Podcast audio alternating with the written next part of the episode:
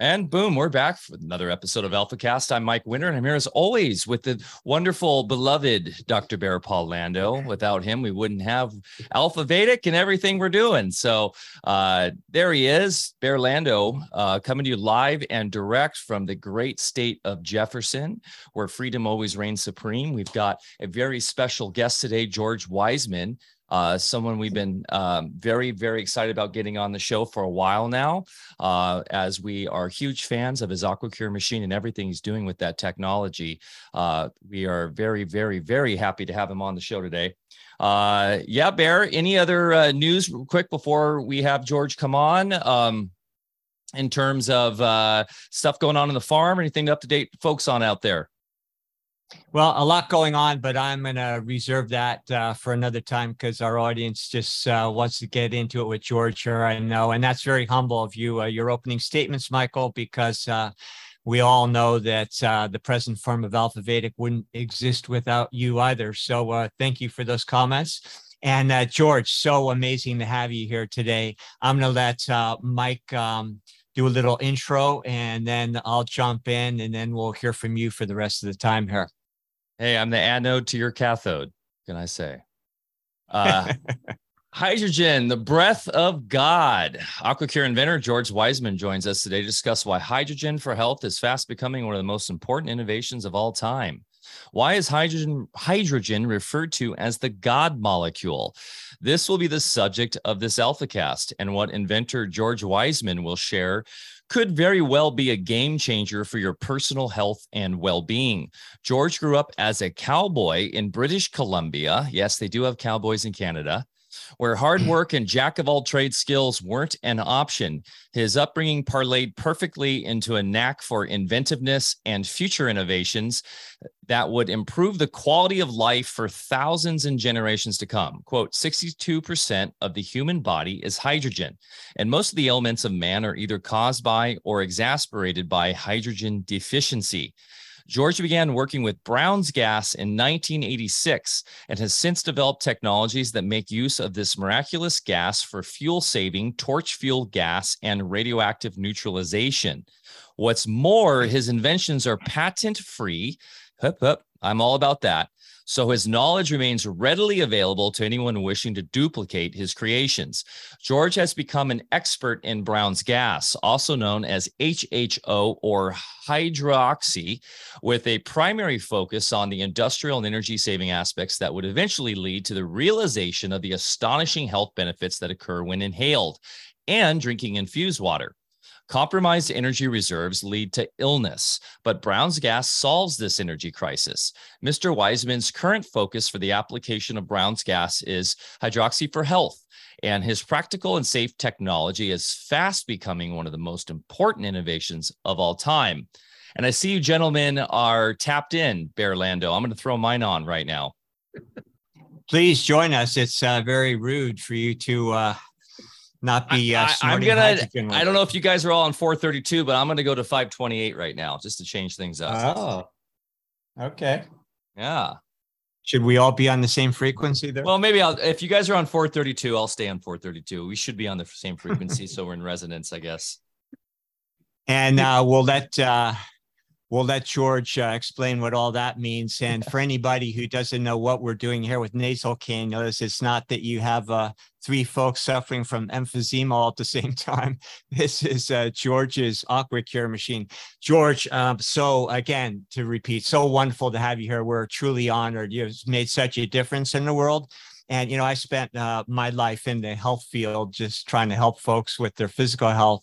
And I really believe the AquaCure machine is, and Brown's gas is the most fundamental thing that people can do. I still get questions, even though I haven't been in practice for a while, you know, people saying, what should I be doing? Uh, you know, and and I really think this is so foundational that no matter what else you're doing, start with this no matter what. And for all you preppers out there, if uh, you know you're preparing for whatever we think is what's to come here or already upon us, uh, this would be the number one appliance I would have in any household. If you ask me, uh, if I had to choose between my refrigerator and my hydroxy machine, I'd, I'd take the AquaCure. It's, it's my most prized possession right now. Uh, I have two of them, one up by our bedside that my wife and myself use morning and night. And then I have one right down here in our business center, uh, you know, for myself and everyone to use so that we can be around at all time. So, um, George, you know, uh, you know, it really catches my attention um, because of things that I'm involved with is when you I've heard uh, you and other people reference hydrogen as the breath of God or the God molecule, and I really believe that's to be true. And uh, I do um, a lot of dabbling, we'll say, in chemistry. That's more my field, not engineering and inventing like you do. And in my chemistry lab, I really uh, uh, incorporate old school methods that we can loosely call alchemy, but is true science, complete science that has been deliberately, um, let's just say, um, prevented from entering our university curriculums, you know, suppressed. And in that, we appreciate that there is another whole level of intelligence that used to be called the ether. It doesn't matter. But just for the purposes of the point I'm trying to make, is in that whole process, uh, which requires that you believe in a higher intelligence. That's what leaves a lot of conventional scientists kind of out in left field there. Um, you know, there's this whole descending uh, coagulation of these elements that finally precipitates into matter. And uh, they used to think about them in terms of elements, you know, fire, uh, uh, you know, oxygen and, and water and, um, and um, you know, earth and, and air and so forth. But, you know, in more conventional understanding or contemporaneous understanding, uh, the first one we'll talk about fire, the fire element, which is what initiates uh, you know, our world from that original idea, the creator is actually hydrogen. And then it escalates or uh, descends down into the next level of air, which is nitrogen, which creates a coagulation or fermentation in the atmosphere, then binds with oxygen and then becomes, you know, everything that we're talking about today. And you're going to tell us about the plasma state of water being the true, uh, uh, you know, fourth stage of water and I really believe if we go into some old school understanding too, it's going to tell us a lot about what that plasma state is on that energetic level. Uh, another thing I'd like to say about hydrogen, if we get into Walter Russell's work, he understood hydrogen not as a single element, but as a whole octave of seven different tonal fields. And he stated, and I agree with him. And if you jump into his work, it makes more sense than what I learned in school, I think.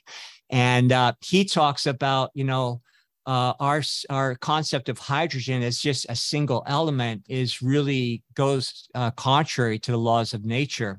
And so uh, when you understand that hydrogen is a gateway into seven different octaves of uh, hydrogen, I think also that gives us um, or not octaves, but seven different tonal fields of hydrogen. I think that might give us some clues as far as uh, you know, how hydrogen really works in our universe and would give us more indication of, uh, you know, what that plasma state, fourth state of water actually is. So let's uh, hear it more from your mouth, though, as far as maybe start with a little bit of a background as far as how you got into all this. Uh, a lot of us already know your story, but for anybody new in the audience, and then we just want to get into the applications of your inventions. So uh, again, thank you so much for being here and uh, take it away.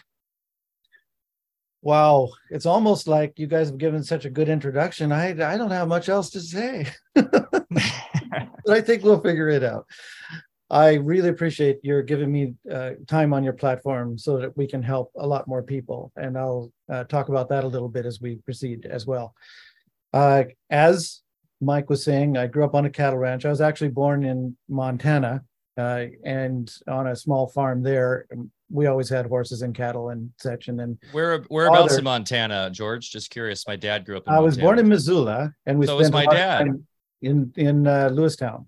Uh, oh wow! Prairie, so I wonder if you know my father. He was he was maybe a little older than you, but born in Missoula, went to Hellgate High.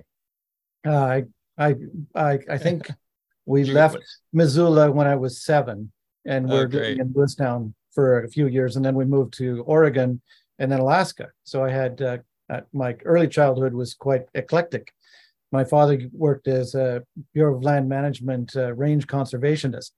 Uh, he was going to forestry college in Missoula uh, University there when I when I was born Beautiful. any place. case um in- during that time he was buying a, a- he had gone hunting in alaska in uh, sorry british columbia for moose and happened to come across places where he could buy land at uh, $2000 per quarter section for 180 acres $2000 so he bought uh, on his wages working for the government he bought all uh, a, a bunch of parcels together and started to create a ranch and then we'd spend summers there and winters wherever he happened to be working. And so I, I as I was growing up, we, I was actually making fence lines and and uh, herding cattle and all of that that kind of thing.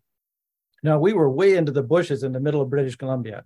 There was no electricity, no, we didn't have any running water. We actually lived in an old trapper's cabin that was that, that became the ranch house. Um, it was built in the 1800s sometime, uh, all hand hewn uh, log structure kind of thing. and I have lots of stories about when I was growing up and and the various things that happened when you're so far back in the bush, with absolutely no uh, uh, help from police or firemen or uh, veterinarians or doctors or anything. If anything happened, it was you and your neighbors, and that was it. So one of the most important things I learned when I was growing up, first of all, to be self-reliant, but also to help your neighbor if it we didn't lock any any doors we didn't we left keys in the ignitions of the vehicle if if somebody came by and needed something they only borrowed it if they needed it and then they replaced it as soon as possible we all helped each other whatever way, way we could and that was the difference between life and death in a lot of cases when you're out there in and and your nearest neighbor is a mile away so this is the uh, uh, way that I grew up. Now, of course, when I was in civilization, going to school in the winter times, and at, I had access to electricity and toilets and. I knew how to turn on a light switch. But when we were out on the ranch, it was MacGyver all the way. You were uh, you were doing what you could with what you had, and that was it. Uh, and and so I, I essentially became a jack of all trades because of the way I grew up, but also because of the way my brain is wired. I'm a little crazy that way. They gave me an IQ test when I went to college for automotive mechanics, and they gave uh, 20 questions and five minutes to answer them. Uh, I answered them all in two and a half minutes. Turns out no one in the history of the college had ever answered all those questions. and, or completed the test. So I, essentially, my mechanical IQ was off their scale. So that that just gives you a bit of a background on where I came from and and the and I I, like I say, I'm a jack of all trades skill. So when I got older, uh, it was a tradition in in our family that uh, the the boy, the children, when they got old enough, would be kicked out of the house, and uh, it, essentially, uh, my father would say, "A boot in the ass and a hundred bucks, and you're on your own," kind of thing. the idea being that uh, you you learn to do things on your own. If you came back to the ranch after, which I did after I went to agriculture college as well, um, uh, you you knew what was going on. You didn't just live in your parents' basement like uh, a lot of kids today do. Uh, so again, different different times, different way of growing up. And uh, I was I was happy. My my grandfather gave me hundred dollars as well, and that allowed me to travel in my 1966 Ford pickup truck down to where he was uh, in my grandfather's house, and I stayed with my grandma and grandpa for about six months while I worked for two jobs. I went into a um, uh, uh, and those were the first jobs I'd ever had that weren't working on the ranch kind of thing or working for a neighbor, ranch neighbor. And uh, they had an 11% unemployment rate. But when I went into the town, I had two jobs within a week. So I was working days as a pump jockey and nights in a plastic factory. And I did really well in those in those cases because I had a really good work ethic. What's a coffee break? I just want a coffee break. I, I made some of the other employees unhappy because uh, they thought I was showing them up, like you know, not showing up for a coffee break. I just, I didn't have any clue such thing. So anyway, I made enough money that I could continue uh, traveling, and I kind of hoboed around the states in my little pickup truck, visiting relatives and such. And then I came back to the ranch, and then uh, got a scholarship and went off to agriculture college, and uh, that's where I met my first wife, and we go on from there. In any case, when I left the ranch, I I didn't have any money to speak of, and I was interested in girls. I was wanting to meet women, and I when I was on the ranch, I, I, had very little opportunity to even date anyone when I was going to high school and such because the uh, um, you, you pretty much had to. It was an hour bus ride to get to the ranch from the little country school that I was going to, and by the time you, what we would do is we'd get up in the morning and we'd ski or snowshoe over to wherever the cattle, the haystack was to feed the cattle, and you'd fork out about four ton of hay by hand, myself and my brothers. Then we'd ski back to the to the ranch house, which was lit with candles or a lamp or something, and get ready for school and and catch walk a few hundred yards to the end of the driveway where the bus would pick us up, take us an hour to get to school, and then we'd have school. I love school, by the way, because in school you didn't have to work so dang hard. And uh, so I did all the all the science courses and everything. I just enjoyed learning, and then they put you back on the bus and send you back, and it's dark again, but you still have to go out there and feed the cattle again at night, and then go to bed and get up the next morning and do the same thing again. So that was pretty much our winter times. But the uh, so I I didn't have a chance. I, there was no ac- after school activities or or even visiting neighbors uh, that had girls or anything really. There was very little uh, contact with anybody outside the family when you're growing up like that. So when I was out with my pickup truck, I was thinking, how do I meet girls? Like I, I could see that girls liked money. Okay, I, I this is the way I grew up. Okay, I didn't realize there's a whole lot of other stuff involved in a relationship. But, I, am uh, enjoying this a lot, George, because uh, I would have always loved to have told my kids I walked to school in the snow every day, but I grew up on the West Coast, so I couldn't pull that one. But it was definitely different times back then. And I think the average kid now would mutiny in about two seconds if they had to deal with what you did every day. Yeah, back in those days, they still had rulers that they slap your hand with, or if you went to the principal's office, he had the paddle, you know.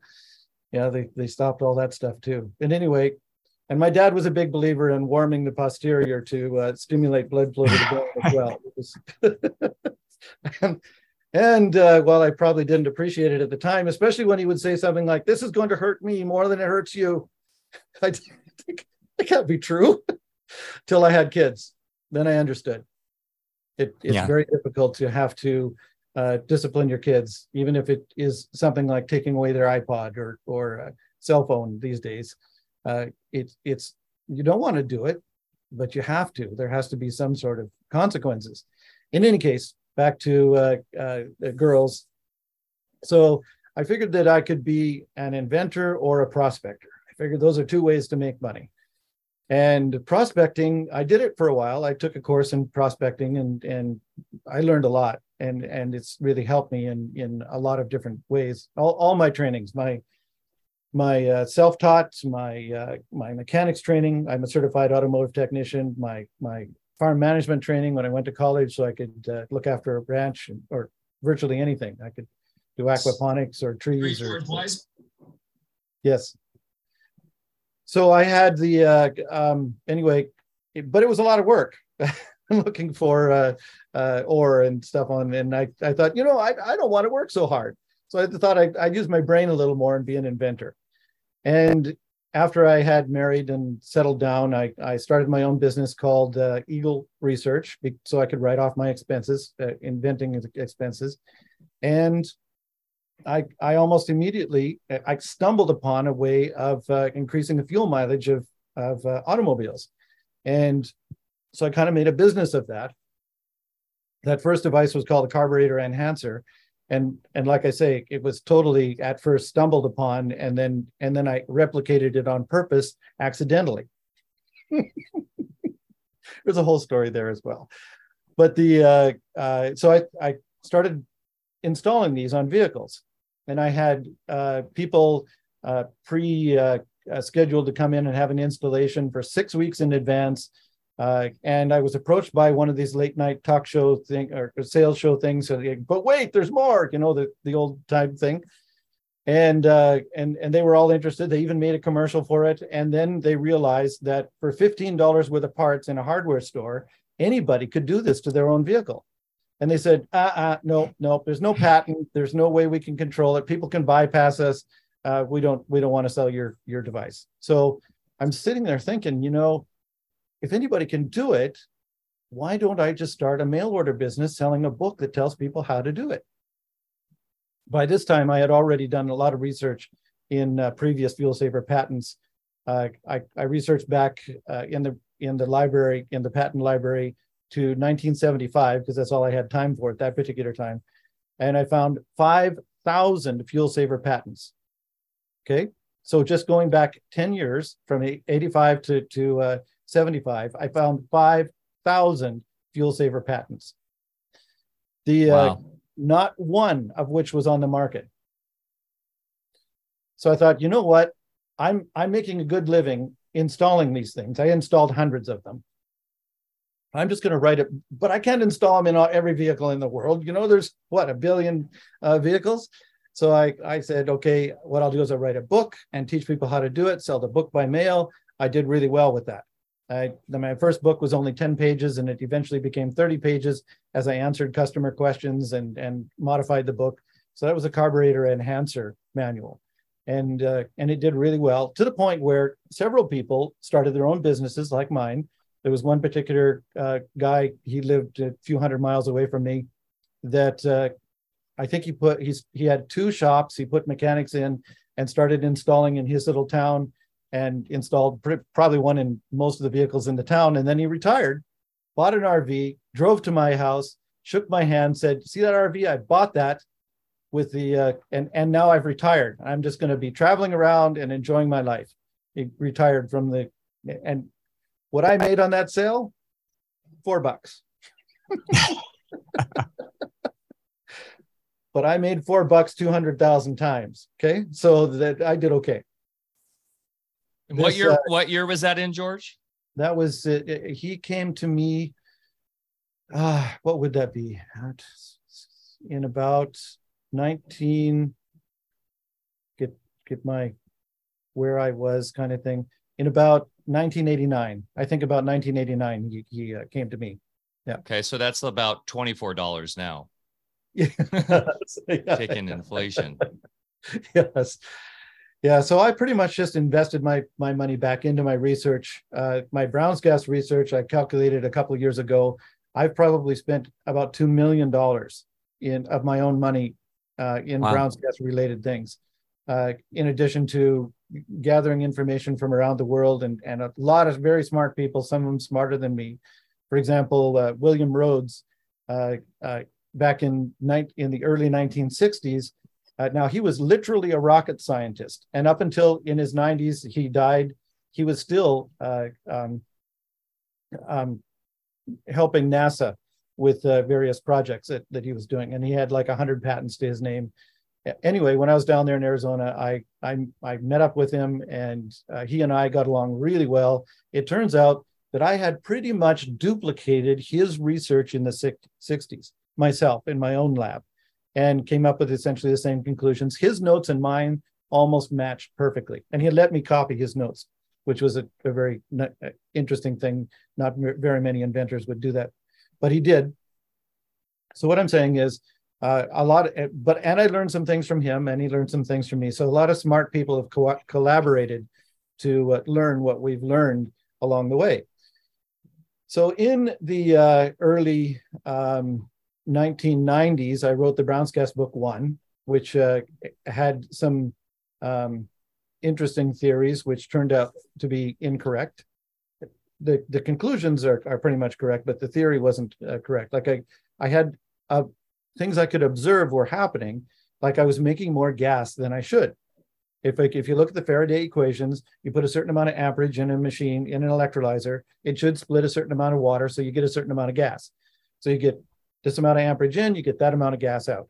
That's the way it should be every time, no question. And there's only 100%, which most electrolyzers don't get 100% because there's inefficiencies in one way or another.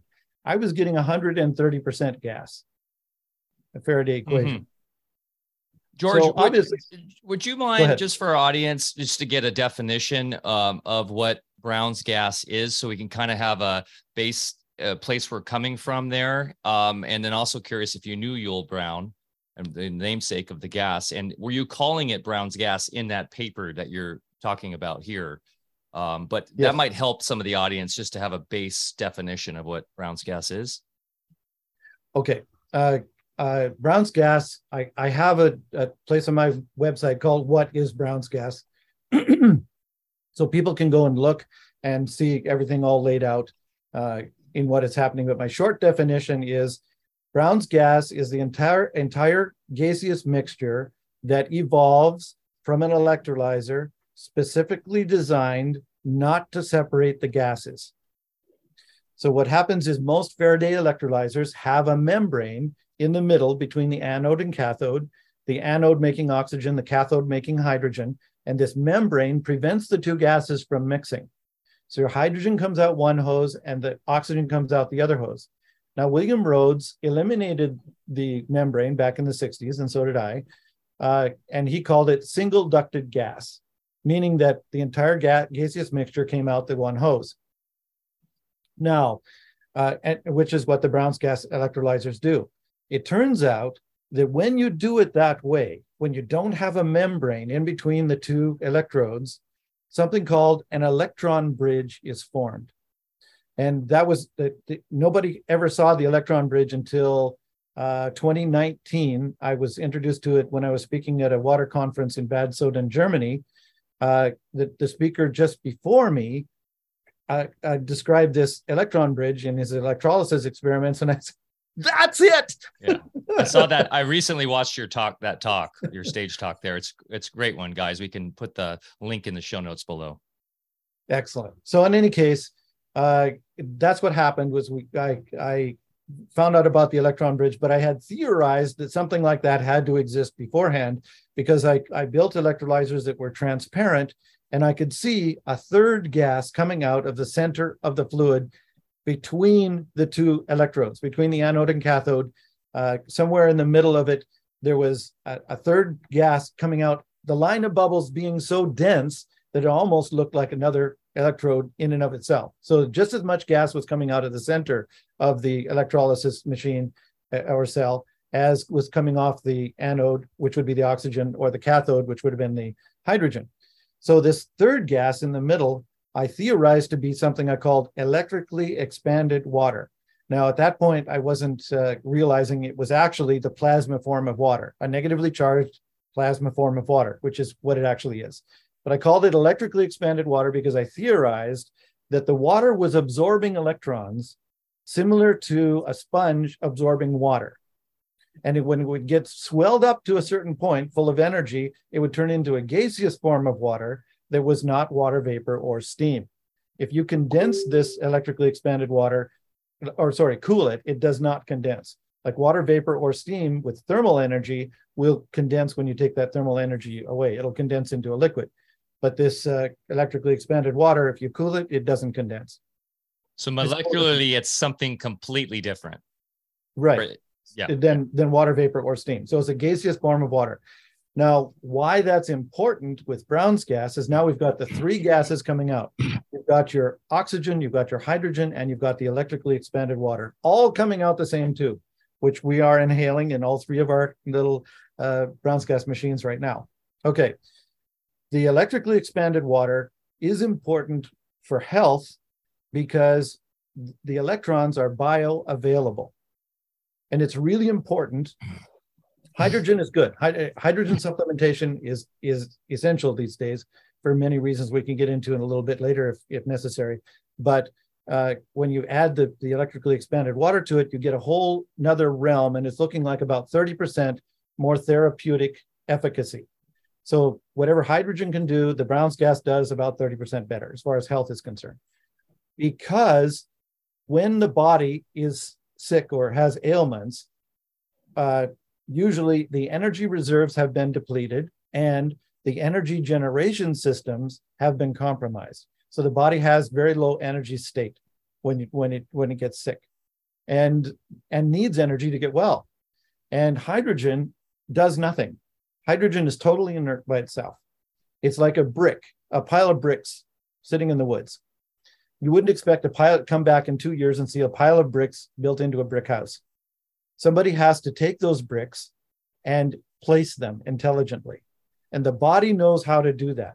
So when you get the hydrogen, which is essentially nutrition, because as, as it was said, our bodies are 62% hydrogen by volume, not by weight, but by volume, 62% hydrogen. Everything in our body, every chemical process, everything that we're built from, everything depends on hydrogen directly or indirectly. So our bodies know how to heal. And when we get the nutrition necessary to do so, the body puts the building blocks where it needs to go. So, for example, I had scars on my body. One uh, here on my forehead, which was about a half an inch or a centimeter square, uh, where I'd been doing a stupid thing with a with a uh, with an air wrench, uh, and I hadn't put an actual air wrench socket on it. I put a regular socket on it, and I saw it wiggle twice and then slam me in the forehead. was, there was blood everywhere. It wasn't it wasn't pretty, but anyway, I ended up with a scar from that, and uh, that scar has disappeared along with most of the other scars on my body and a lot of other things that have happened to increase my health. But in any case, my point is that my body was hydrogen deficient at the time, and and I was living on the ranch. I was living a good life with uh, my mom had a half an acre garden. Uh, it was, and we were growing all our peas and carrots and and and celery and and uh, rhubarb and just everything that they were growing out there. So I was eating straight from the earth uh, for the most part. Uh, we only went to town once, and it wasn't us boys or anything. It was just dad and maybe mom would go to town once a month to pick up anything that was happened to be needed. But for the most part, we ate wild game and and uh, we didn't eat beef. We were, we grew beef and but we didn't eat beef because that we could sell that for money, right? so we would we'd eat deer and and elk and moose and and uh, don't eat beaver. Beaver tastes like wood. I'll, I'll just give you that. Never so had a beaver burger. um, yeah. So back to the uh, uh, healing. What happens is if you're hydrogen deficient, your body knows how to keep itself alive. Like just another example is if you're out in the cold and you're getting hypothermia, your body will shut down blood flow to your extremities to preserve core temperature. Now, your body, if it doesn't have enough nutrition, like hydrogen, it starts shutting down extraneous systems that aren't immediately life threatening. One of which is your body's uh, um, regeneration systems like stem cells and such. So instead of healing the skin, it just put a patch on it so I wouldn't bleed out so that I had that scar. Once my body had enough nutrition that it could go back and, and heal that, it did. It, my scar disappeared because my body had now has the nutrition necessary to make that go away and I have many other things that, that happened. And I'll just go down the hierarchy a little bit. We we have the regeneration systems. The next next thing the body starts shutting down is the immune systems. The body has many different kinds of immune systems, but if it doesn't have enough nutrition to support those and life, it starts shutting them off. And so people get sick easier and they and and uh, of all different kinds of things that they wouldn't get sick with if they had enough nutrition. And then if you still don't have enough hydrogen, your organs start to fail and you die it, it'll so you want to get your hydrogen supplementation at least now i don't yeah. have time to go into all of the different kinds of hydrogen machines and, and i just go with the brown's gas machine because again my time is limited so i just i just go with the top tier which has the electrically mm-hmm. expanded water in addition to the hydrogen so that gives you a bit of an idea of what brown's gas is and why it's important uh, in our in our conversations here as for your fantastic brown, uh, yeah, go ahead. I was just going to make a, a, quick comment. Uh, I don't want to uh, hold that thought real quick. Um, I know you'll probably get into it, but you know, our gut, uh, when we digest food, you know, that's where microbes in the interaction with the uh, nutrition make hydrogen internally in our bodies. And the only, um, and you can expand on that uh, if you care to, but um, the point is, is people's guts are in horrible shape these days with the advent of uh, overuse of antibiotics and also with uh, a lot of the biotoxins that are inundating our ecology, our foodstuffs, it's really denuded our gut ecology. So that really compromised hydrogen production. And I'm really glad you're going into a um, uh, you know, more of a differentiation between hydrogen and Brown's gas because you're very generous and and it's not a competition for you at all as far as other units on the market. And you're always careful to say that hydrogen is very beneficial, but there are a lot of uh, comments out there made by people, you know, that mean well, I'm sure, but they represent different technologies, so they will kind of oversell, you know, one thing, you know, maybe with uh, different interest involved. So it's it's really important that people understand the difference between Brown's gas and the addition of electrons. So uh, please, sorry for the interruption. Yes, I, I I have another in my frequently asked questions page on my website, one that says, "What's the best way to get hydrogen into my body?" And I compare nine different technologies. So if people want to get educated and know what the best way for them like there, may be times when a hydrogen machine is better than a Brown's gas machine, uh, because, for example, Brown's gas machines have more maintenance. You're gonna you're gonna have to clean it out because the sludge that's formed. Uh, it requires now the machines I build require you tip it over and it weighs about 16 pounds, so you know you got to lift it and there's there's certain amount of maintenance is required with the Brown's gas that isn't necessarily required with a lot of the hydrogen only generation machines like the PEM technology. Uh, but there's the care and feed, feeding and maintenance of any of these technologies. You have to be careful or you can destroy them in a hurry. For example, the PEM machines, you still have to put in as pure distilled water as possible. No anything, you can't just put in tap water because the uh, PEM membrane uh, will be uh, or SPE, whichever they're calling it, solid polymer electrolyte, uh, has teeny micropores in it, and they'll get destroyed really quickly or plugged if there's any impurities in the water. Plus, the uh, the various metals that they use in them can get uh, eroded away because they have to use fairly high voltages per cell. So they, they have a limited lifespan, uh, which is one of the advantages of the AquaCure, for example. It should last a minimum of 20 years. Whereas these PEM technologies, if they go three or four years, that's that's that's really good. But only if you use if you care and maintain it well. Some people can destroy it within 10 hours if they're putting in like uh, they think, oh, I'm going to put in some uh, sea salt in my in there to help the process along or something. Oh boy, yeah, game over. So in any case, uh, getting back to the gut, I I, I absolutely agree. Uh, it's the microbiome in the gut. People need to doesn't need to know, but it's good to know where do we get our hydrogen from? Like we can't inhale it like oxygen. Where, where if it's so important and it and it and it comes from God, where do we get it? Because I do believe it's the God molecule as well, because the hydrogen atom uh, forms is the basis for everything. And if you go with the alchemy, uh, we can we'll probably get into it a little bit later, but uh, I think I've discovered the philosopher's stone. You'll be excited to hear about that. so in any case, Great. getting back to the uh, um, gut, we, we masticate our food, we chew it and put in some enzymes, starting with our saliva.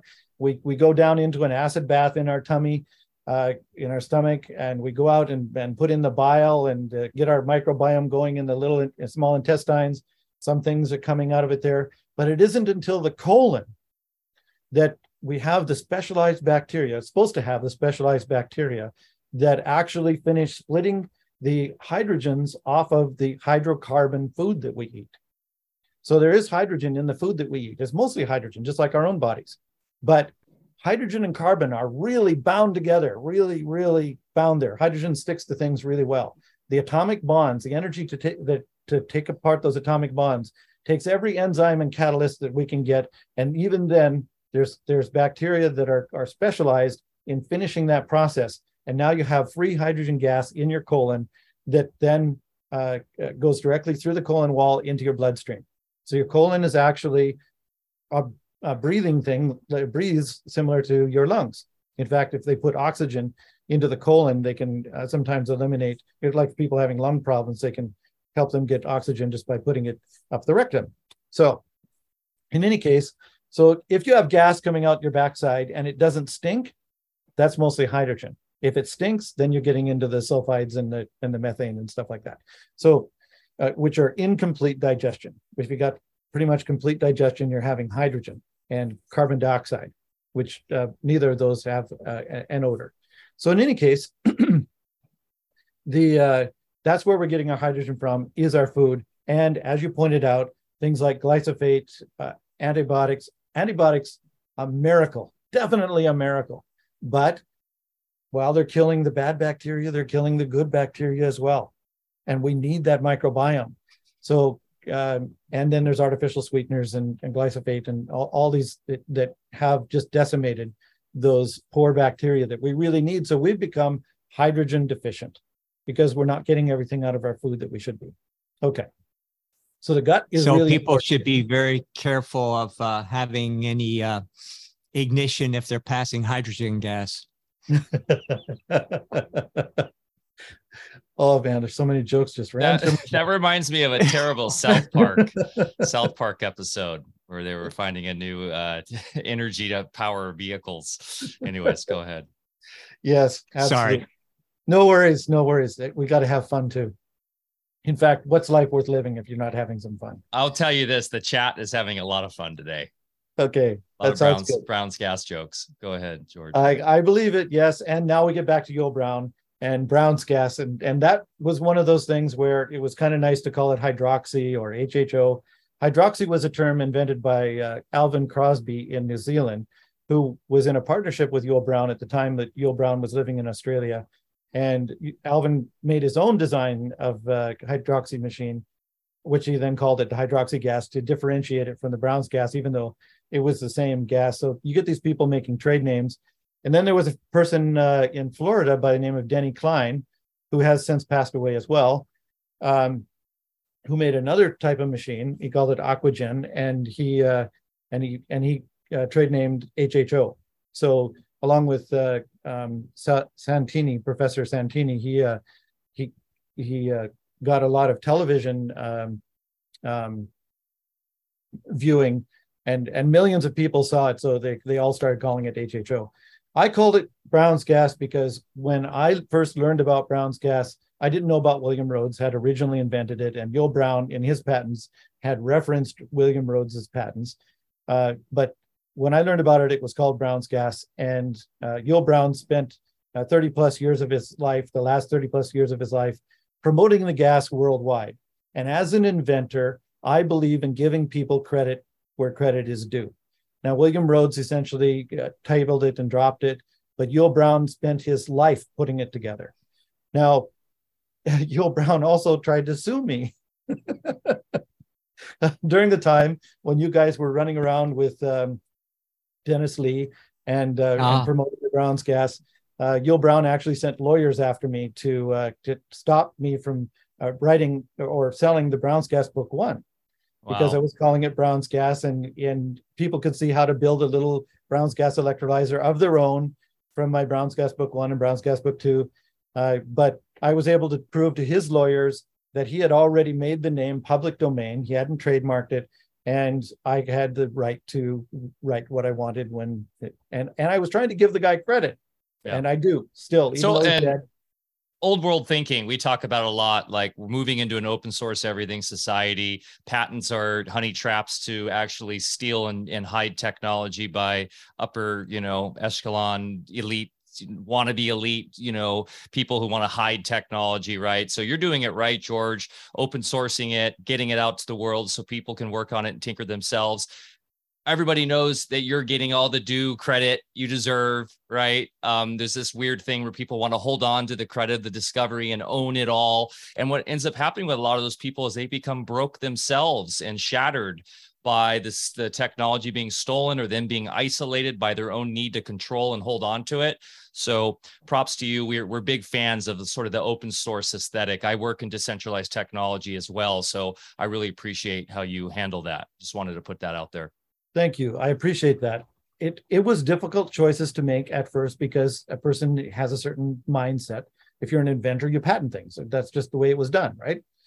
Um, but the way things developed, I realized it would. Uh, and and if you look on my website, you'll see I have 12 reasons why I don't patent it because I thought about it. You you think about because you have an invention, the world does not beat uh, path to your door if you have a better mousetrap. They don't. You have to you have to put as much thought into the marketing of whatever it is as you did into the actual making of the invention. So good marketers are good uh, teammates to have with uh, inventors.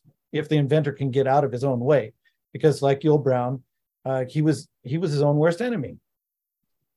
He tried to hold on to things too tightly, and he actually died from an infection in his leg that he wouldn't go to a hospital to have treated. Uh, and inter- interestingly enough, the Brown's gas that he would worked on all of his life probably would have helped him heal. And it's just ironic how these things happen when when people try to hold things in. Yeah, when you open source things, it allows for other minds to come in and work on the technology with you. And if he would have been open to have a community working with him, someone like yourself could have said, Hey, why don't you try putting the gas through a bubbler onto that wound or whatever? And uh, in a weird way, karmic repercussions, you know, from that sort of egoic mindset. It's that's fascinating. Very, very true.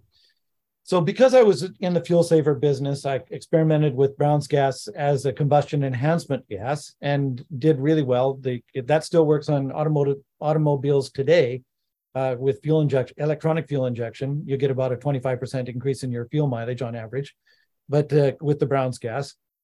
And I started making the water torches, which was uh, electrolyzers large enough to provide enough gas to fuel an oxyacetylene torch, replacing acetylene with the Brown's gas and I was doing very well with that as well. Like, it, and that's part of what you guys were doing with Dennis Lee, is promoting that type of technology.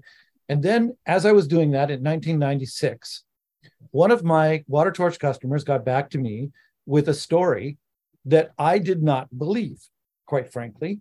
But he had a melanoma on his forehead. Okay, skin cancer you don't fool around with. It's it's it metastasizes and, and goes everywhere. Anyway, he had this melanoma, and what he did was he bubbled the Brown's gas in water and then took a cotton uh, uh, ball with that and put it in a plastic bottle cap, just a bottle cap off of a regular bottle, taped it to his forehead, re-soaked the uh, cotton ball a few times a day, and in three weeks' time, the melanoma was gone.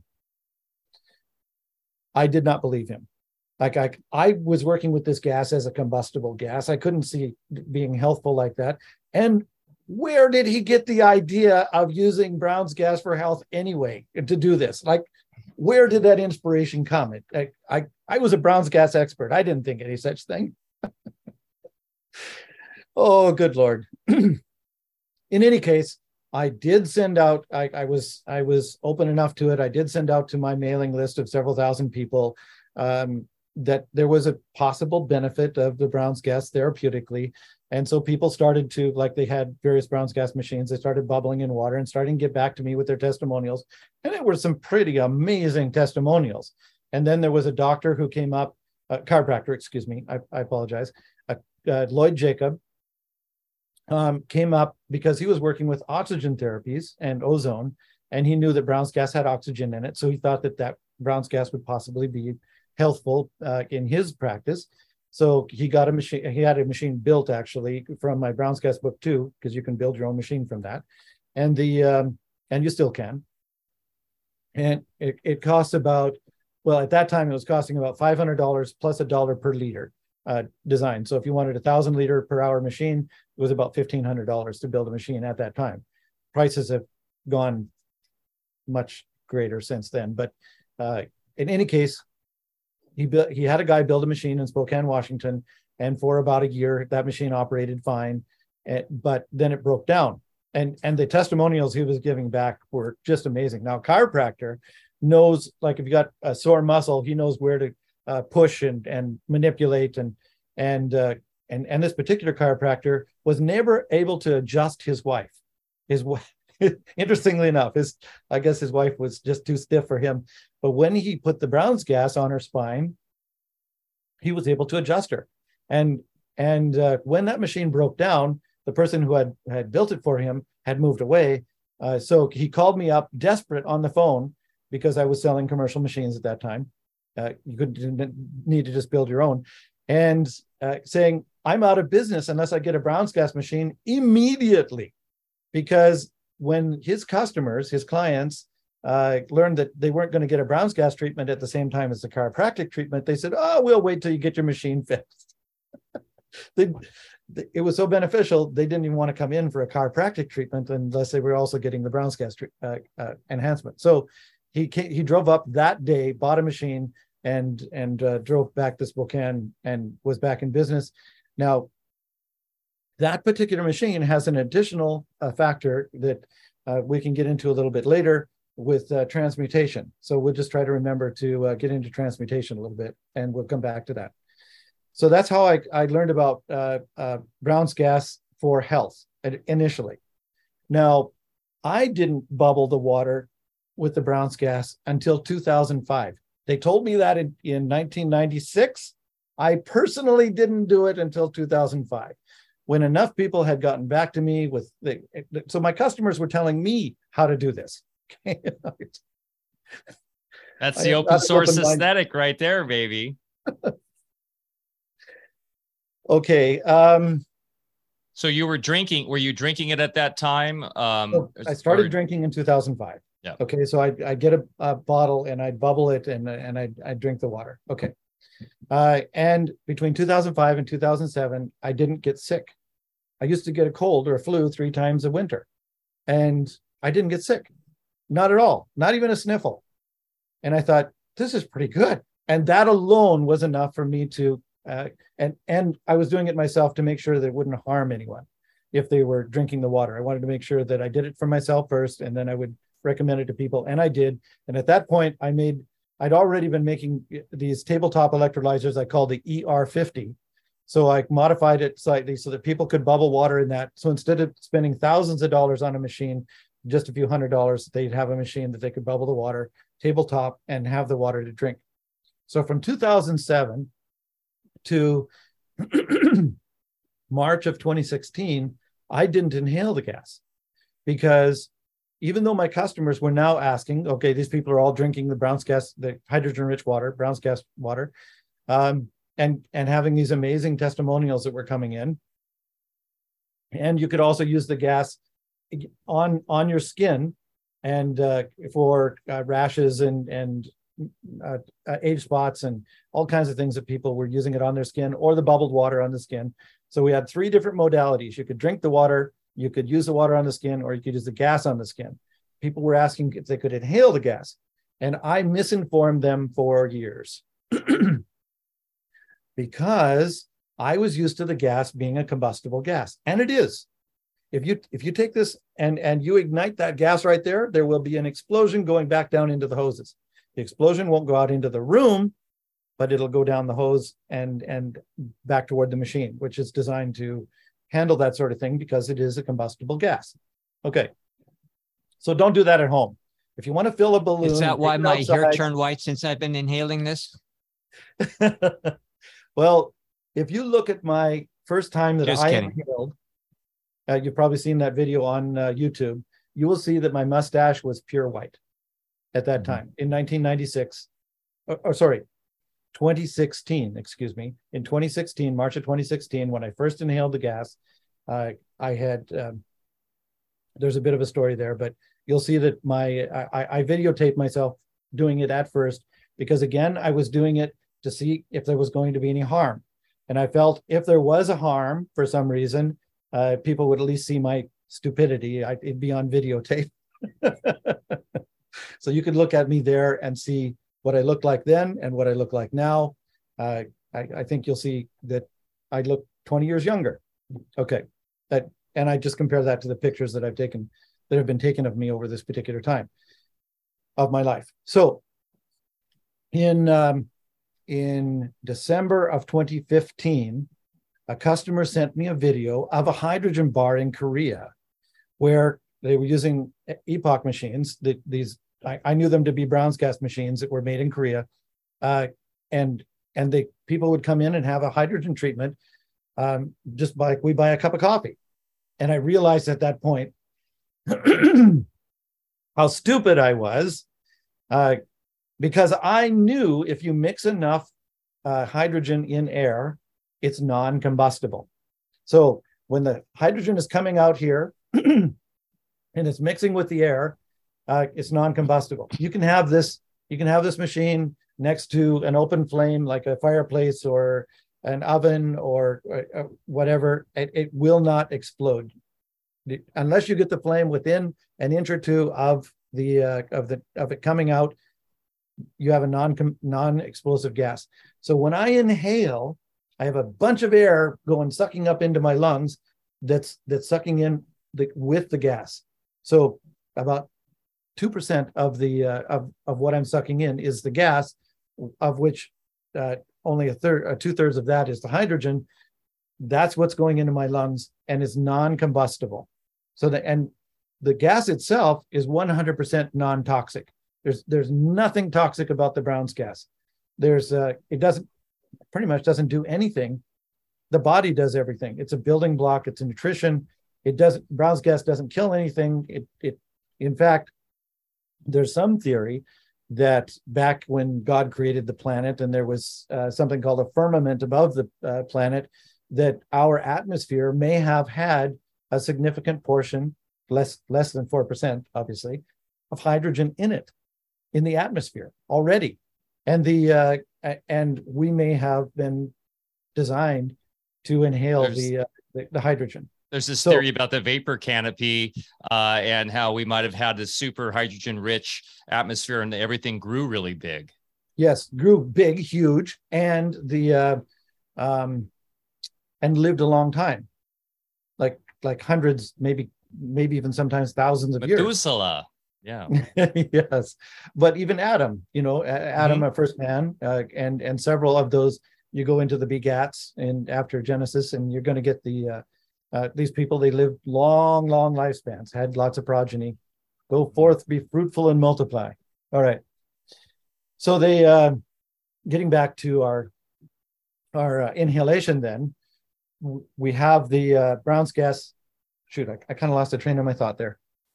Yes. Well, you'll okay. also explain so we, your. I got it. I got it. I got it. So we. Okay, go in, for it. In uh, December of 2015, that's when I first learned and realized that I could be inhaling the gas but at that point, my life had gone sideways a few years earlier. In about uh, uh, 2009, my late wife got very sick, and she was battling various uh, illnesses.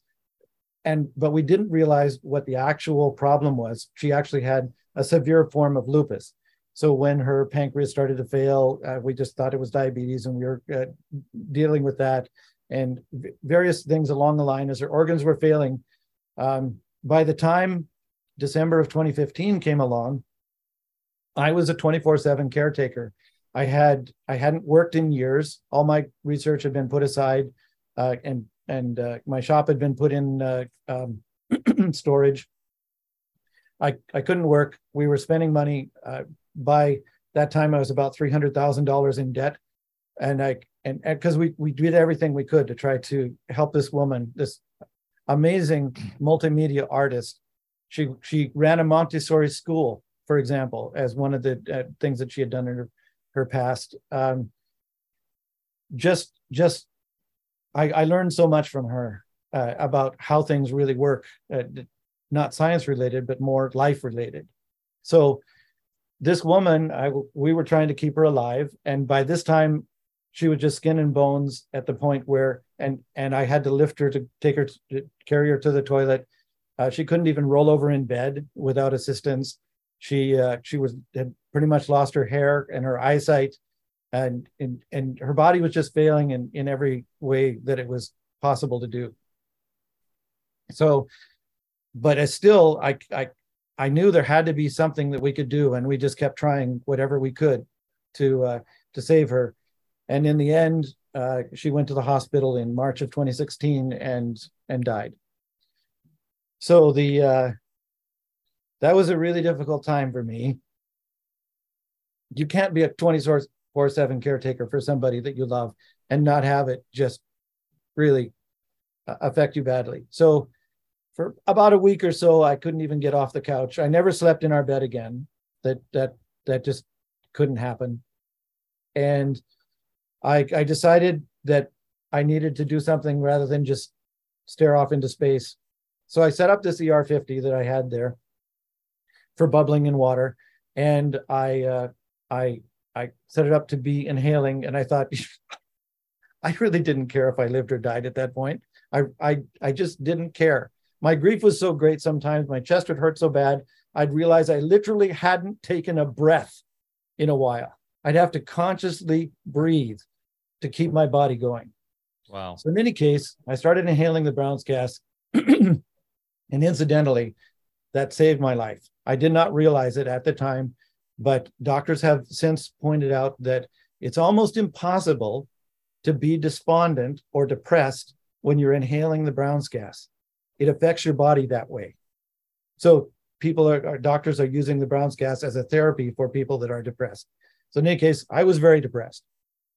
The uh, so when I started inhaling, um, I, I did that video, and excuse me. The next thing that happened was I started getting testimonials back after I told people they could inhale and how to modify their machines. That they are there were thousands of ER50s out there at that point. How to in modify their machines so they could inhale, and a lot of people, hundreds of people, did. And one woman, about three months after this, got back in touch with me and said she had lupus symptoms, and in three weeks' time they were gone. And that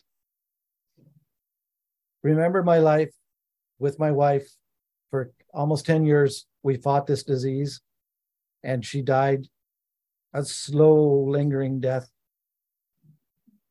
In three weeks' time, this woman's lupus symptoms were gone. Now she didn't have the severe that my wife's did, but I had in my shop Brown's gas. God had told me about Brown's gas for therapeutic in 1996. I had the Brown's gas for that amount of time and we never thought to use it therapeutically of all the things that we were doing. So I couldn't, I that floored me. Well, I wasn't on the couch, I was on the floor. I could not even get off the floor at that point. This woman's testimonial literally floored me until I realized I could help people. I could make sure to the best of my ability that there was a Brown's gas machine in every home. And that's what I'm doing. And the testimonials that come in almost every day help me get up at three o'clock in the morning and I work until sometimes 8 p.m. at night, doing everything I can to make sure that as many people as possible get Brown's gas in their home. Now, I can't do it myself again, we look back on the days when I had people lined up in the driveway in six weeks with the carburetor enhancer booked in advance. I can't help everybody on the planet get this absolutely amazing and needed technology. So I'm putting together a course that will help people do what I did, make duplicate these AquaCure machines in their own home and sell them the course is ten thousand dollars. It's not free, and I've I've already invested hundred thousand dollars into making this course. We we will have this course relatively soon, and people in their own homes can can now put Brown's gas in their own communities. See, I can I can't serve every community. I, I am selling AquaCure machines worldwide, thousands of them, but it all comes back to one location on the planet. You can't do that you can't you can't service the machines. You can't help the people locally. You can't rent the machines. You can't you can't make sure that that people can have a low cost option. Sorry it's uh,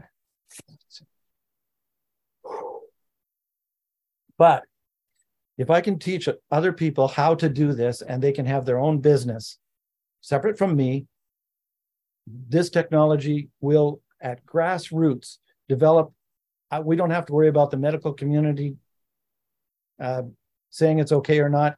People know what results are. People tell people. I haven't advertised in all the in all the time I've I've been selling these AquaCure machines. I haven't once advertised. I have spoken on podcasts like yours. I, I really appreciate these platforms, and that's it. That's all I've done. I've just spoken up. Mostly it's word of mouth. People who are getting results speak to their friends and family and neighbors, and uh, they, they buy machines. They, they, they just come organically, the whole thing is growing. And so if we can start a bunch of other manufacturers in every country, then we don't have customs issues and uh, supply chain issues as much and all that kind of stuff. People are developing them locally. So that's what I'm doing.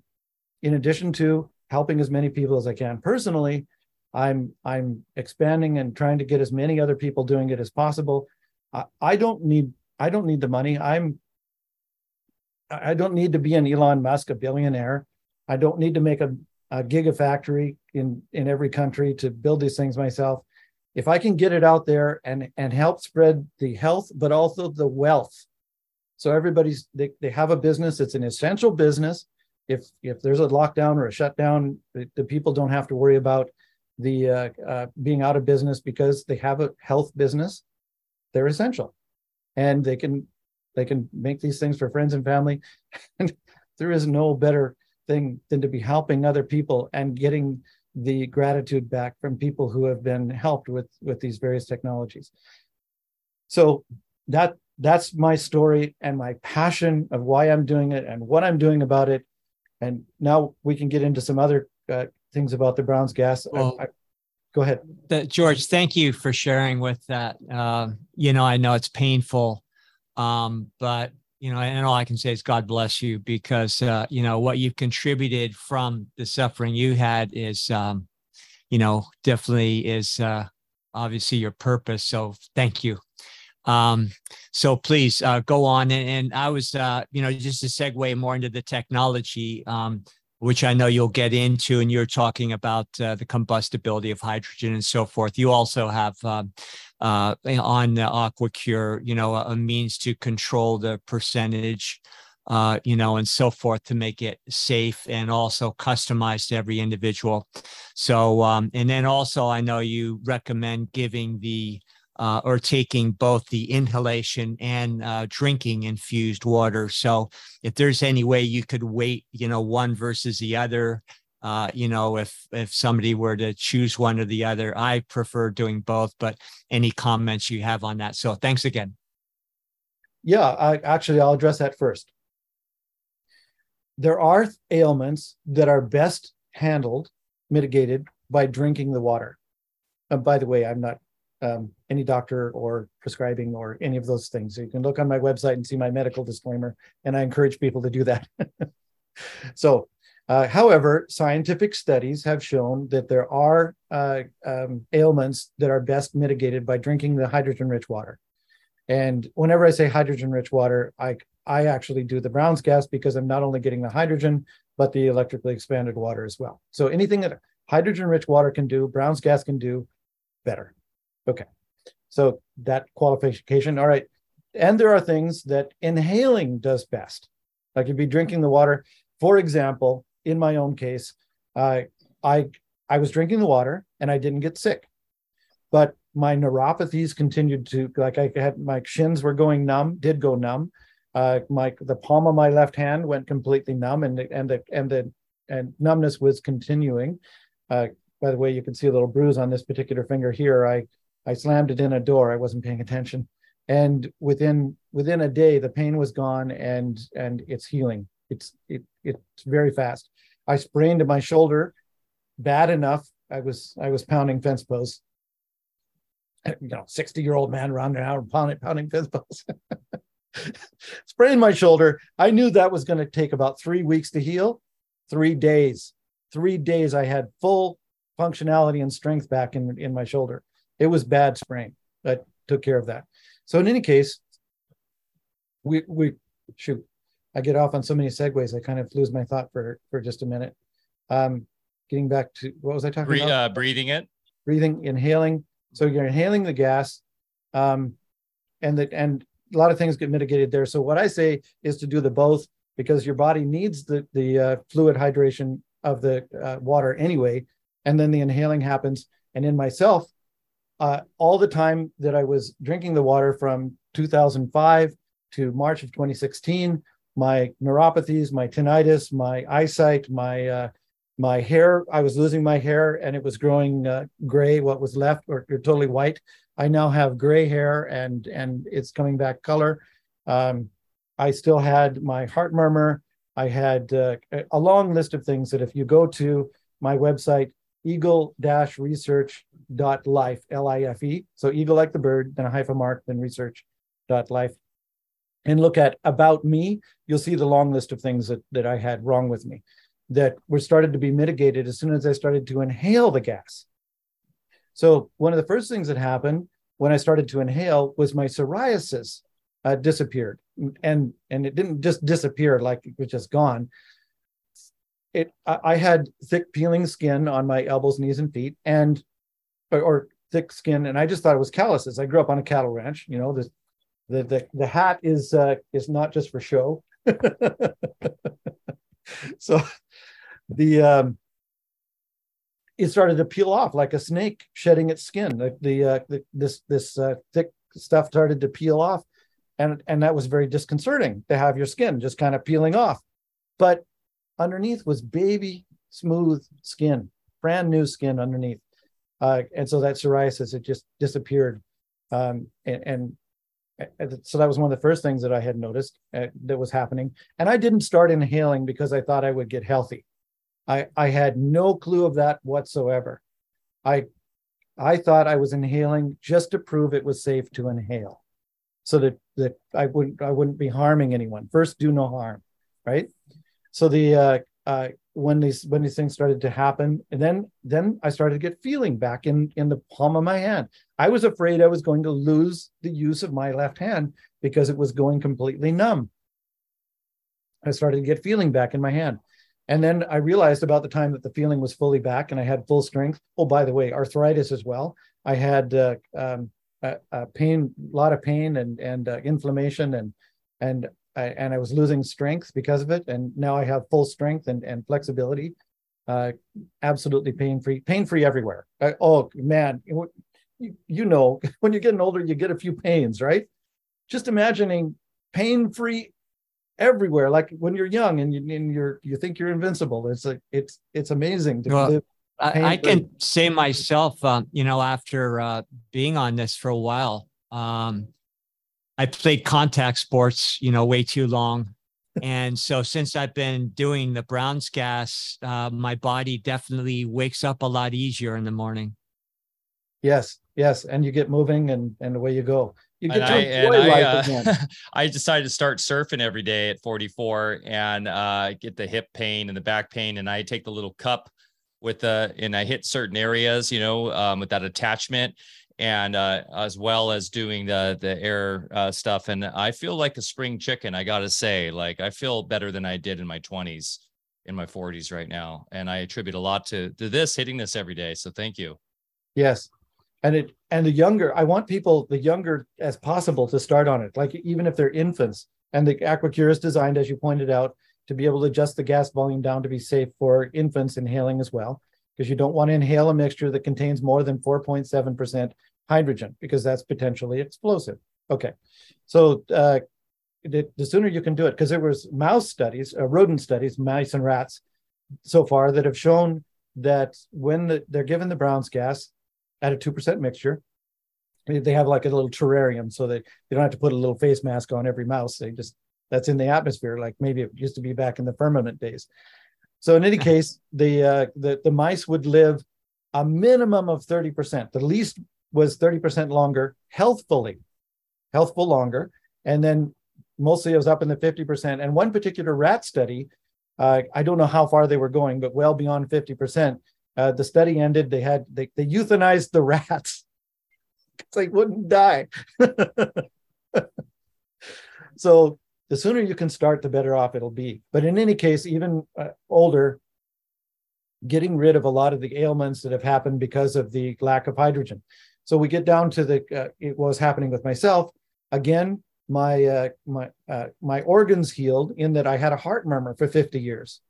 I went I went for a physical and I told the doctor a, a new physical. I was in a new town and getting a new doctor. I told the doctor I had a heart murmur. He says, "No, you don't." that was pretty amazing.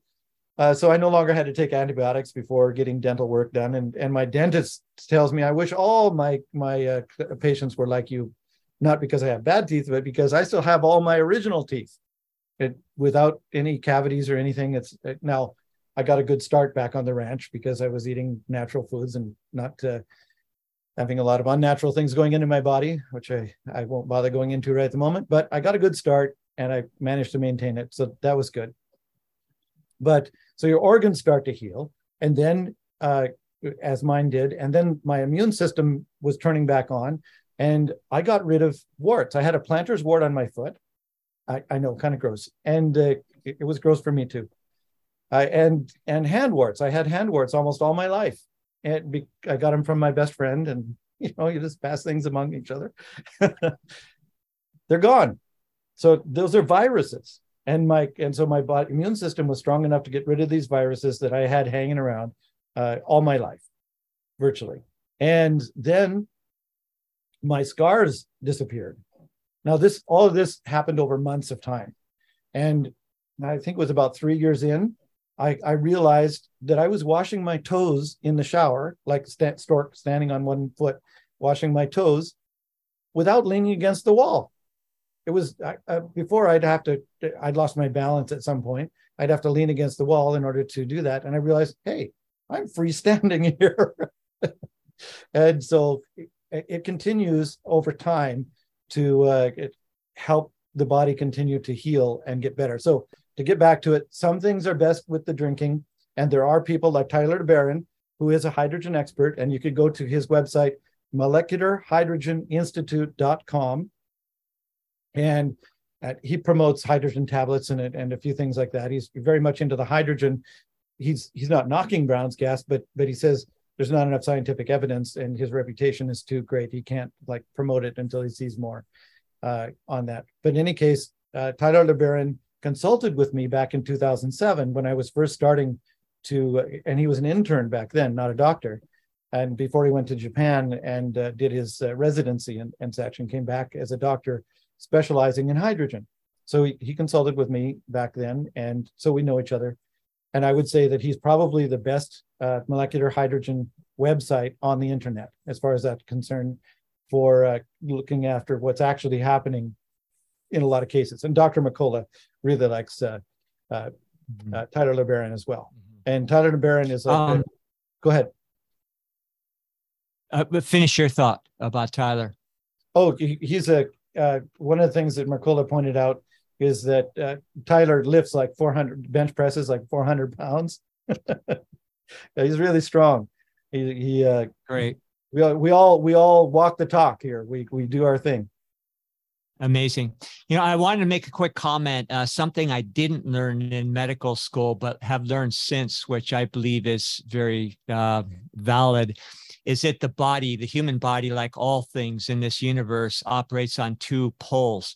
And if you look at our body uh, in in in that perspective, um, we have the neurological pole and the metabolic pole, and we could really get into the weeds with that. But the point is, is the lungs are more connected or akin to the neurological pole and uh, and and then you know maybe what we drink with the water you know is going to have more of an effect on the metabolic pole and certain symptoms that derive from there so perhaps uh, as you're inhaling uh, as i'm also experiencing too i have a few little neuropathies in a couple toes uh, which are slowly disappearing but uh, perhaps when you inhale it, since it's uh, more, you know, closely related to what's happening in the lungs and the inhalation, it's going to affect the nervous system and those kinds of symptoms more. I don't know, but I'm just trying to connect some dots here from my own understanding.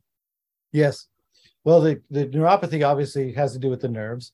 And mm-hmm. another indication was that I had tinnitus.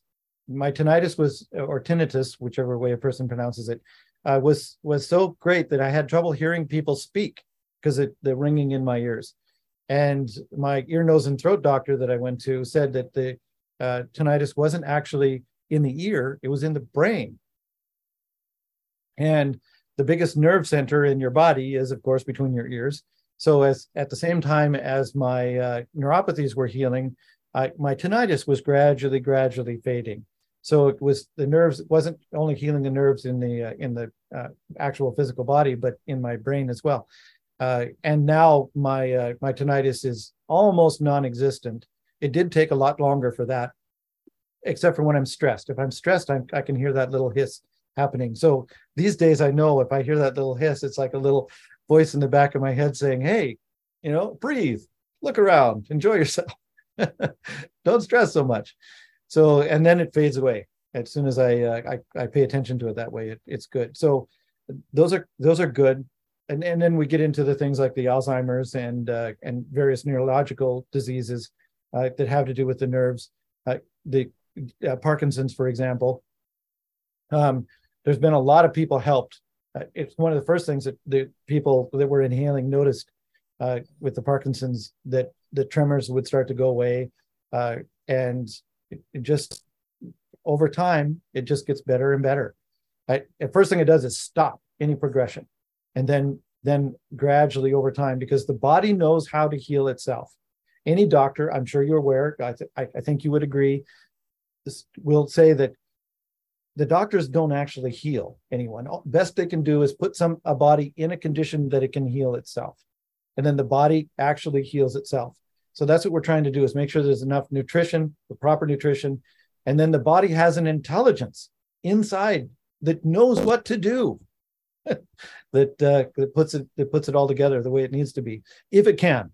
Sometimes you're too yeah, far the only, the the only caveat I've seen, uh, you know, that I've read as far as Parkinson's uh, folks having help, which is astounding to me. You know, it seems to be almost universal, but they might just have to inhale, at, you know, more prolonged durations.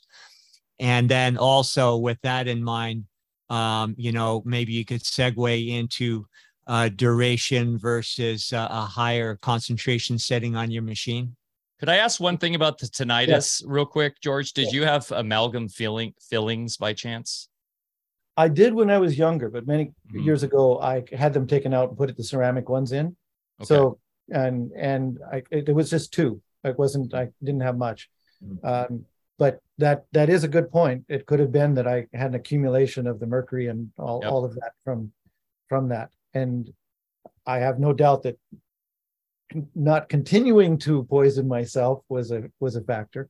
Yes. And also, it's interesting with the tinnitus. It's also often a low hertz resonance, uh, a high pitched resonance that maybe when you're integrating certain frequencies through the Brown's gas, you're regulating that and maybe bringing back this, the right kind of harmonics uh, to fix those uh, sort of resonant maybe uh, uh, uh, frequencies that are somehow stuck in there or something. I don't know. There's a lot of un, there's a lot of stuff. The science doesn't know a lot about tinnitus. You know, that's the it's a, the first um the, the first uh, part of tinnitus is or anything having to do with the ears. You have the air element that is picking up uh, reverberations externally. And that is uh, a matter of the sensory system. Again, we go back to the nerves. And then that reverberation actually bounces off of the fluid filled uh, little chambers within the ear. And then that goes to another whole level of our being. And, and that's a different story. But there's a lot going on there. And that also makes sense, you know, why uh, you know, that would have a great affinity towards the uh, brown gas uh, being a help. And um, and anyway, any comments you have, uh, you know, about the uh, dosage versus prolonged uh, inhalation for first with um, uh, something like um, you know Parkinson's, and then just for the rest of us that are uh, you know using it for general use. Yes, uh, very good question. Um, first of all, virtually all the, the the really heavy ailments like cancer and Parkinson's, and when you when you have a serious ailment the longer the better. Now, there's there's a study you can go to my dot, dot live website, the eagle-research.live website. There's a study in there that uh, a woman who had lung cancer that had metastasized to her brain, and she decided to do Brown's gas. They didn't call it Brown's gas. It it, it was just a hydrogen oxygen mixture. Um, the uh, only, no other treatment whatsoever, no nothing. I, I won't go into all the other treatments. I just say she did Brown's gas only for a minimum of eight hours a day. Now, this would be the same as if a person, for the general, generally speaking, uh, would just inhale at night. So you just you put on the cannulas as if you were inhaling oxygen. Like some people have to inhale oxygen at night. Just put on the cannulas as if you were inhaling the oxygen, and uh, and and do it at night. So you can get those hours in without disturbing your day. Many people don't sit at a computer like I do eight hours a day. so I, I I inhale a minimum of four hours, absolutely minimum, and quite often eight hours a day, just because I'm I'm either here or down at my bedside we do have multiple machines in in my house too, but of course I build them, so it's not that big of a deal. The um, and and my wife is using it uh, concurrently with myself as well, and has uh, she had allergies, really really bad allergies and asthma, and that has pretty much been mitigated with the Brown's gas, so she doesn't have to take all that medic. She used to have to take medication just to live a day. She couldn't go through a day unless she had her medication. It, it was it was that bad. So in any case, dosage wise, uh, getting into the dosage, you don't want to inhale a mixture that is greater than 4.7% uh, uh, hydrogen for, for two reasons. First of all, it's dangerous. You could possibly, if, if it ignites and a static electric spark hitting the hose can ignite the gas inside with something called uh, conduct, uh, conductive trans. Uh, any, anyway, it, it makes a bit of a voltage potential that the gas itself ignites inside the hose if a spark hits the outside. Um, I keep thinking conductive transference, but that's not not the right terminology. In any case, that's what happens. So you could be on your couch and you have the type of clothing on or dry air in the room or something, a static electricity, it hits the hose, it could go bang. Now, if, uh, if you're inhaling a mixture that's potentially explosive, that bang can go down into your lungs. Not a good thing. And it, it, but if you are, and, and there have been people who have had explosions like that, that I'm talking about, about five that I know of, and I'm, and it's rare. We're talking thousands of people over years of time. It's happened five times, but it can happen. That's the point. So you want to be safe and inhale less than a 2% mixture or 2% or less because most of the scientific studies that are showing uh, hydrogen efficacious therapeutic efficaciousness are, are using a 2% mixture partially because of this non-explosive factor. And universally 100% they're, they're getting uh, uh, gains from that. So there's there's no reason scientifically to inhale a, more of a mixture. And when you get back into measuring the hydrogen in the blood, and this is where dosage comes into it, as soon as the blood is saturated with hydrogen, just the same as it's saturated with carbon dioxide or any other gas, any excess is exhaled. So putting more than your body needs into your inhaled breath does absolutely nothing whatsoever because it's simply exhaled on your on the on the resulting exhaled breath. So all you have to do is get the blood saturated and then keep it saturated for the duration thing. And a 1% mixture. So if you look in my Brown's gas, uh, uh, the AquaCure operation manual, there'll be charts there. So you could set the machine for a 2% mixture. Just go with half of that. So for myself, 38% of the Brown's gas come uh, of the AquaCure production gives me a 2% mixture. So if I'm inhaling at night or for long hours, I can turn that down to uh, would that be at 16 or 18 percent, and maintain my uh, my my inhalation uh, uh, percentage. My my blood maintains that saturation, and I'm using less water, less electricity. Uh, there's less. I have to maintain the machine. It's all more efficient, and just as therapeutic as if you're uh, having a richer mixture. So there's no reason to have a rich mixture, and a few reasons not to have a rich mixture over two percent. So, and then, and then as far as duration goes, there's some people that say, because Brown's gas is, is like nutrition and eating, and we eat like three times a day often. You got your breakfast, lunch, and dinner. Now, when I'm inhaling a Brown's gas, I only eat once a day. If I eat, if I was to eat three times a day, I would get fat because my body doesn't need all of that extra carbohydrates. When I when I'm inhaling, a large portion of the nutrition I get is the hydrogen from the Brown's gas, which is part of the reason you eat food is to get the hydrogen, right? Your major macronutrient. So I discovered that uh, I, I, actually am a little bit overweight. I can, I need to eat a little less than I'm eating right now, but I love food. I really do. I just, I just love, love eating. I don't want to eat less, but it, but I have to eat smaller portions because I get all the nutrition I need. Now, of course, I go with uh, since I'm eating not a lot of food, I go with the best organic uh, food that I can, and and I watch my nutrition. I, I don't take very much supplementation. If I feel uh, that I'm around people that have uh, um, uh, that are sick, then I'll, I'll take a little extra vitamin D and zinc and and C and and and maybe some echinacea or something just to keep my immune system boosted right up there. And I I haven't gotten sick. in since 2005, I haven't gotten sick. There's been three times when I got essentially the sniffles, and one time was bad enough. I was feeling like a headache, but that was it. It was gone the next day. In in all all cases, and and in, interestingly enough, the last two times were after I had traveled on an airplane for several hours. One time I'd traveled to Mexico, and the other time I'd traveled to uh, Germany. And in both those times, after traveling on the airplane, I got uh, a, a, sniffle. And so now, if I was to travel on an airplane, in fact, I just did. I, I, I flew a few hours on an airplane. I, I spruce up my immune system before I get on the plane, and and away we go. So dosage and duration. You don't need more than a two percent mixture. Uh, some people say intermittent uh, inhalation is better than one long time. Uh, I I say whatever works for you. Every person, every body is different. Every ailment is different. Every lifestyle is different. Some people will be helped most by intermittent inhalation, and some people will be helped most by a long duration. And I would say simply experiment because we don't know. This is this is almost like a leading edge science. We can show the results, but we we we don't. There's just too many variables that we don't know yet. So there's, but either no, way, there's really no downside. There's no downside, zero downside. All we're looking for is what works best for somebody. Anything will probably work. We just need to know you, people figure out what works best.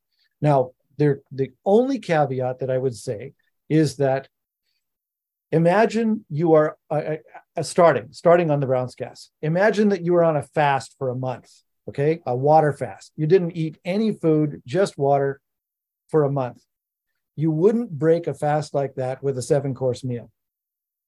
You would definitely get sick and puke up that food. Okay.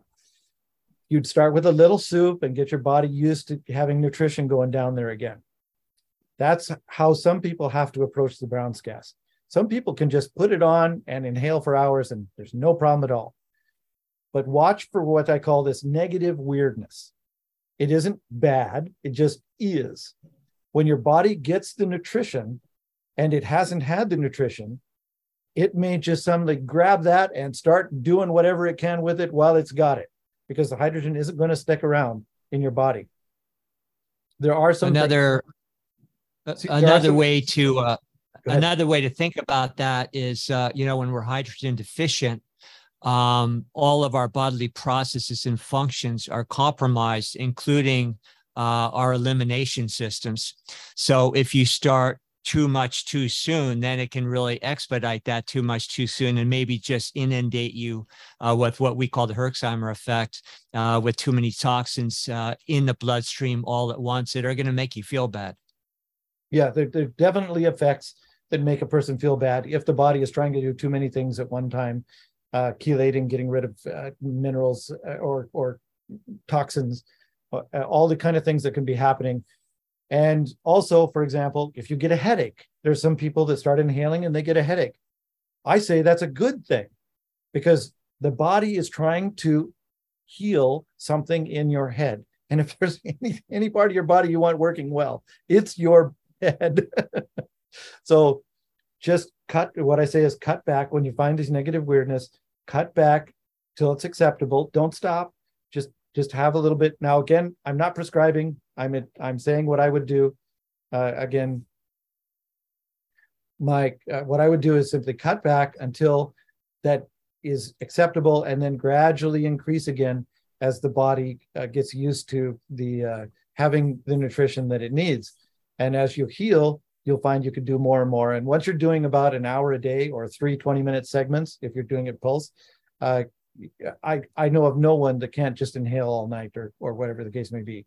By the time you can do an hour a day with no negative weirdness, it seems, and I'm talking about based on thousands of people out there doing the machines now, um, it seems you're, you're fine. You can go with it. So that was the one negative uh, caveat. Um, other than that, there's no downside. Every every single scientific study has in fact, it's just the opposite. They'll be studying something, uh, some sort of ailment, and the, and the study will note that several of the people had all these other positive things happen to them. They didn't have the negative side effects; they had the positive.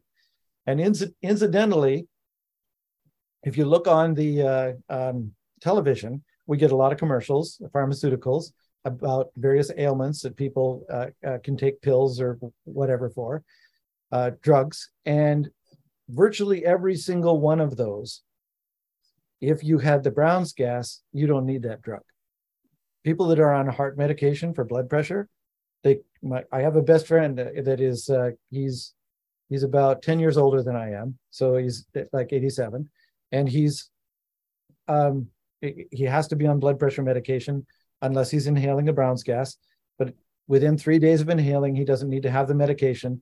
If he stops inhaling, which he has occasionally, within three days, it builds back up again to where he would need the medication again. So that gives you an idea of uh, how that's helping him with his uh, particular ailment. And uh, um, in my practice, when I was working with people on medication, since I work more of a you know holistic way, and if they were seeing medical doctors, uh, you know, and getting prescriptions, I would always have them go back periodically once they were under my care and get retested. You know, people with thyroid meds and things, and they'd usually come back and say, "Well, my doc said I don't have to take as much anymore," and that was uh, a real safe way for people to kind of wean off of drugs, uh, you know, and and you know just create a little bit of a nexus between not needing them at all. Yes, and it's important actually that they keep testing because they could end up taking too much of the drug if they don't need exactly. it. Yeah, exactly. So that that's uh, that is one thing a person needs to watch for. It's good that you pointed that out. Uh, with, when you're inhaling the Brown's gas and you need less medication, just be, keep testing so that it, that that goes on that. So, um, I, I the other thing that uh, Mike was talking about was frequencies, and there's there's a whole lot of things having to do with frequencies that frankly I do not understand.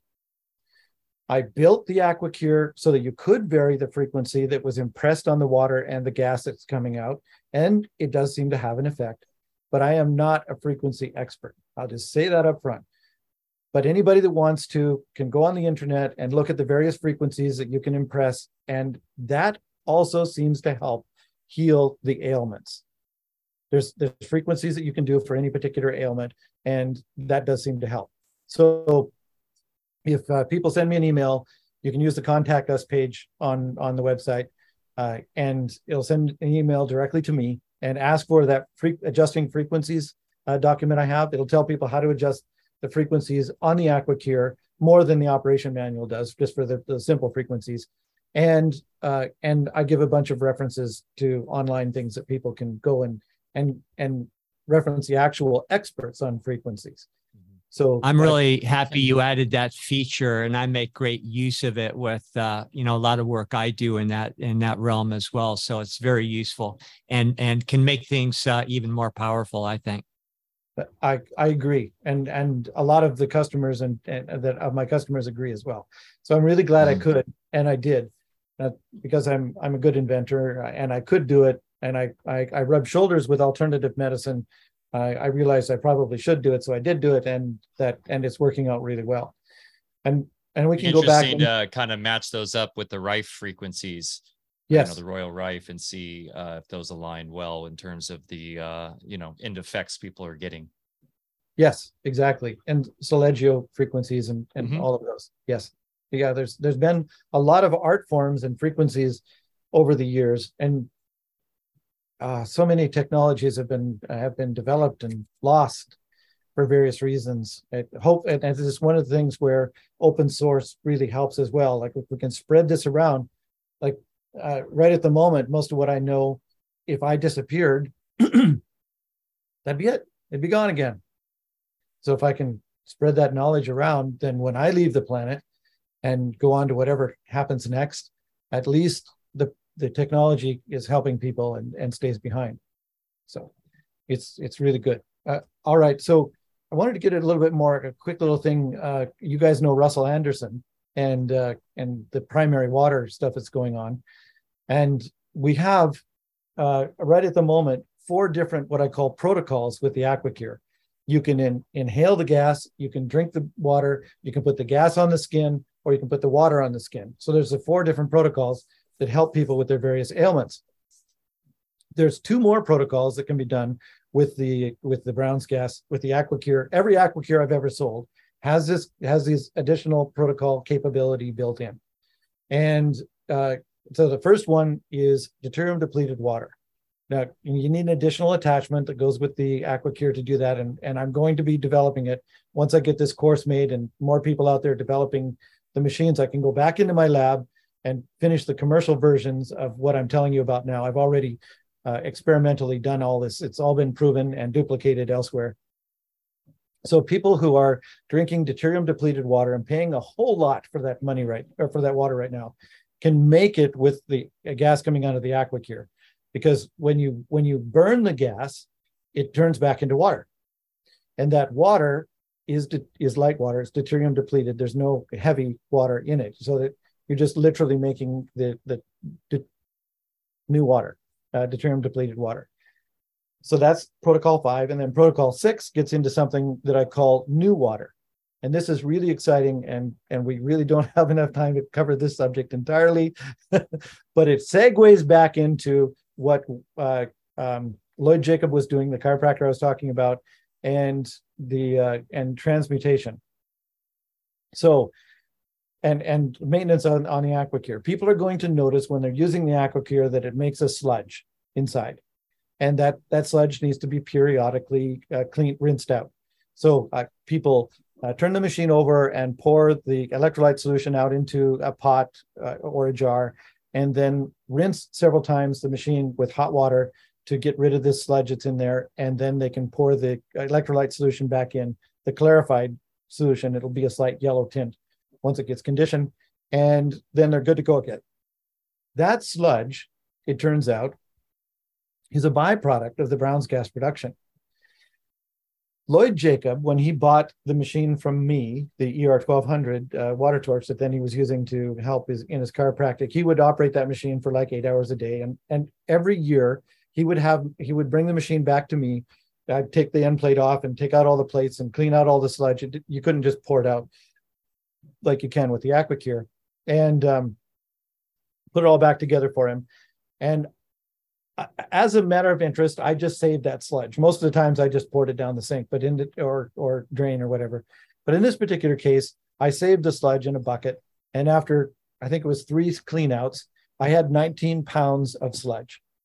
And we analyzed that and found that it contained all of the metals that the electrodes were made of. It was stainless steel electrodes. So we had the nickel, the iron, chromium, uh, all of these various uh, uh, metals were in that sludge. Now, th- that machine over years of time had never had anything put into it but distilled water. And the plates were stainless steel. They were 19 pounds, coincidentally, um, when they were new. And they were still 19 pounds when I put them back in the last time the machine went down to the to uh, Lloyd Jacob. So the plates did not disintegrate and make the sludge.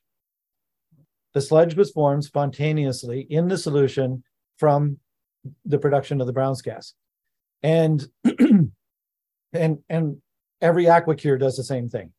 So this this is a transmutation thing that is happening essentially from the God molecule, from the water, from the hydrogen.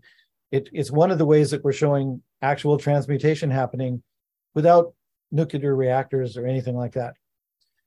So that that is important. Now, when you take that new water, the new water itself, you've you've uh, burned the uh, gas. There's a fellow by name of uh, Joseph Bender, and Norman Wooten was an inventor working with him at the time in a company called Rainfresh down south, New Mexico type area. I, I forget exactly. And uh, they they uh, they were making a lot of this new water using the water torch. And I happen to have the bottle that they were putting the new water in right here. And you can't really see it, but there's a little, well, maybe you can a little bit. You can see there's a little bit of white sludge down there. Okay.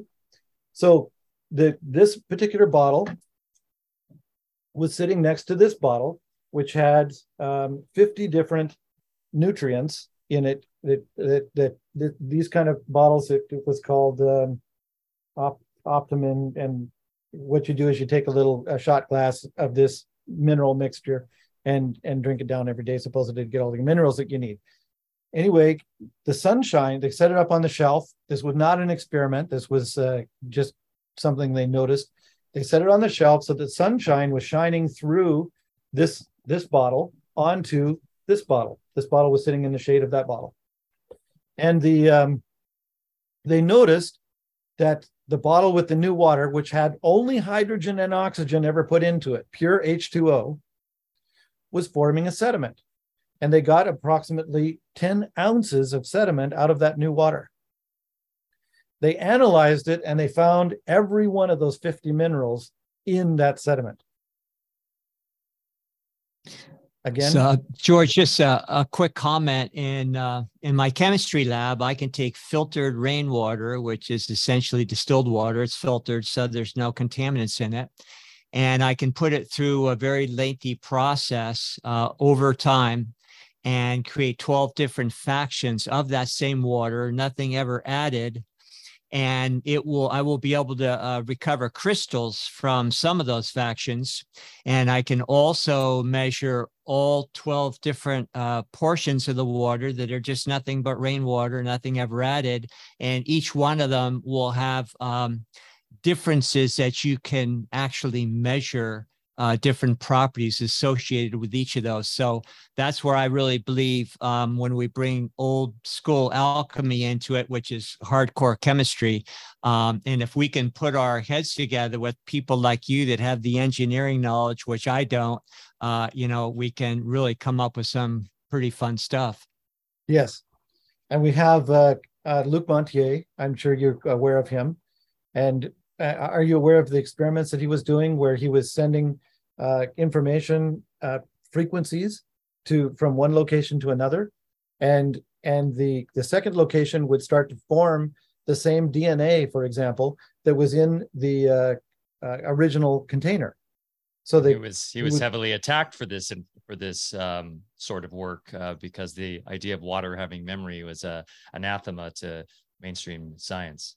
Yes there is much we don't know about water. and of course, no, our uh, body just... is. Go ahead, Ver. No, Go I was ahead, just going to say, of course, our body is mostly water, and uh, Mike's heard and our audience has heard me talk about experiments I did with uh, microscopy. I'd put a slide of uh, somebody's blood uh, that I just took out of the body up on a, a screen and then uh, work on that body with different techniques and uh, the blood on the screen, even though it's no longer in the body, would go through all sorts of changes relative to what I was doing on the body over to the side. And I'm convinced, uh, you know, water is the transmitting utility for those informational fields.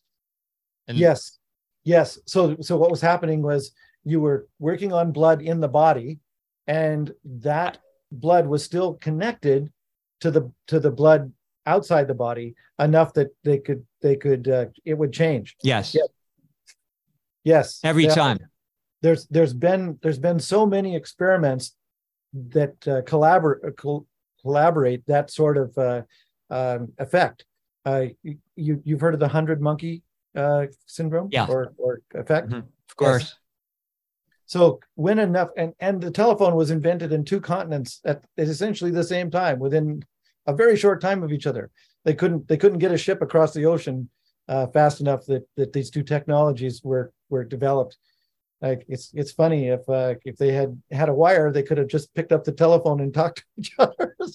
and and and Spanish flu somehow uh, was uh, came on really remote islands with no visitation, where nobody was there. There's this resonance idea, right, of everything connected probably through this structured water I was actually going to even open up this whole chat with what is water? What's your definition of water? Because it's much more than H2O, right? The chemistry is just a very modern scientism sort of, um, uh, you know, personification of what the actual qualities of water is, as this sort of living consciousness element. Uh, and it's very exciting to see thanks to Jerry Pollack and your work and all these other scientists that are on the fringe, quote unquote, fringe, are really starting to see that water is much more uh, magical than we ever thought. Yes, uh, thanks for reminding me about uh, Professor Pollack. Uh, his work absolutely astounding. I I've written personally to the University of Washington, and, uh, and and suggested that they nominate him for a Nobel Prize because the exclu- exclusion zone, what they call water, it's actually a gel, H3O2 negative, uh, is is in our bodies, and uh, and the Brown's gas enhances it. Brown's gas specifically, not hydrogen. Okay, we I, I worked with the University of Washington. We had a study over there. Uh, they gave me a grad student and and the labs and stuff, and and we worked with them. We discovered that the Brown's gas enhances this exclusion zone gel. It it more than doubles it. In fact, I have I don't have oh, I don't have it right here, but I have a, a drinking water jar that I haven't never bothered to clean for years, and I and it's built up a film of this gel right inside it, so you can actually see it with your eyes. Usually, the exclusion zone gel is microscopic. You have to look at it with a microscope to see just a few thousandths of a of an inch, the uh, the when when it's when it's being made. But literally, the exclusion zone gel is why we're uh, able to be alive. Just a quick little thing. Um, first of all, it's very slippery and it coats the outside of every red blood, red blood cell and the inside of every artery, uh, capillary, and vein. So as the red blood cells start to try to slide through, and it's negatively charged. So you have a negative charge repelling a negative charge. So in, in addition to the slipperiness of the gel itself, you have these negative charges repelling, which is very important because when a red blood cell tries to go through a capillary, the capillaries can actually be only half the size of the red blood cell. They have to squeeze down like a sausage to get squeezed through there. Okay. And if if there was any friction whatsoever, our blood would just seize up and stop moving, and we, we couldn't possibly live. Plus, we've got hundreds of thousands of uh, miles of uh, of uh, capillaries in our body. How do we know that every? Uh, how does the body know to get uh, red blood cells evenly to all the parts of your body? So usually, if anybody knows fluid uh, uh dynamics, they know that uh, liquids will always take the path of least resistance. So they'll they'll go the easiest way and go right back to the heart, for example. And your extremities wouldn't get all the oxygen and everything it needs. Well, it turns out that when you have a microtube with the EZ uh, gel in it, it spontaneously starts to flow fluid with no external input, relevant uh, input that, that, you that you necessarily just see. So it spontaneously starts to flow. So our heart, they've they've theorized that our heart would have to have thousands of psi pressure to push through these thousands, hundreds of thousands of miles of capillaries, but the capillaries themselves flow the blood. So it's not only essentially zero resistance, it's a positive flow when you get into the capillaries. So when you when you add these these things together, plus a whole bunch of other things that the EZ Gel has, it, like it plumps our cells and and and a lot of those kind of things. When you add all that together, you find that this is probably one of the most important discoveries mankind has ever had, and it spontaneously yeah. forms from water. All you need is a hydrophilic surface and pure water. Well, it doesn't have to be pure because this is what's called exclusion zone, right? The reason it's called exclusion zone is because it excludes all the impurities. You end up with this gel that's pure against the hydrophilic surface. And and this uh, I was just going to say in this gel too, when you understand it, uh, really um, I think this proves what I feel is an archaic theory about cell membranes and uh, you know transport pores you know between the exterior and interior of the cell and so forth which is kind of nonsense if you really think about that and uh, explains more how cells work with exactly what you're talking about and how energy as well as information is transferred on the instant and simultaneously every cell of the body knows what's going on. Even Guyton's physiology um, you know, used to talk about that simultaneous awareness of every cell in the body, which long ago when I was in school used to make me just wonder about that. But now we're actually getting an understanding of why that happens and not because of uh, messaging systems on cell membranes, which I don't even think exist. Yeah, it's this is astonishing. So we have uh, we have a system that does that, and now we get back to the Brown's gas again the Brown's gas has the hydrogen, oxygen, and it, which the EZ gel is made of hydrogen and oxygen, but it also has the electrically expanded water, which adds a bunch of electrons. And the EZ gel is negatively charged, which they're already theorizing and experimenting with, making essentially living batteries where they can, they, there's no moving parts and it's very simple. we just put an electrode against the uh, negative charge surface and another electrode out into the positively charged, relatively speaking, solution. And you've got, you can have electron flow in, in that. So we've got, when you put the Brown's gas in the water, the EZ gel expands. So people that are having problems with uh, circuit blood circulation and all of that, what that's one of the reasons why the Brown's gas helps is because they're expanding this EZ gel in their body, everywhere in their body. So their their circulatory system works better in in just about every way that there is. So in addition to the body, uh, uh, Brown's gas providing the nutrition it needs, it actually can uh, help uh, directly. And the electrons actually help directly in another way because there's something called oxidative cascade. When the body doesn't have enough electrons, uh, you, you have uh, molecules or cells grabbing electrons from something else, which then becomes electron deficient, burned, if you will, oxidized. And that goes around and grabs an electron from something else. And it just, this chain just happens. Whereas if you have something come in like earthing and grounding, any way you can get electrons into the body, Brown's gas being one of them, uh, then it gives those electrons to what it's needed and it just stops that process. So inflammation and all of these damage to organs and stuff stop. It's like you stop the damage and then it goes on from there.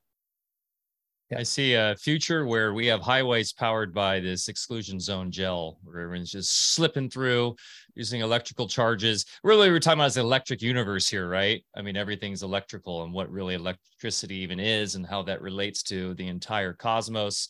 It's really exciting that um, this is all starting to finally uh, come to light. I mean, there started this talk with this with Walter Russell, mentioning Walter Russell, who was talking about this in the 1920s. Uh, and uh, as above, so below, we're seeing what's inside us we can apply to literally uh, the engineering of our, you know, how our future transportation can work.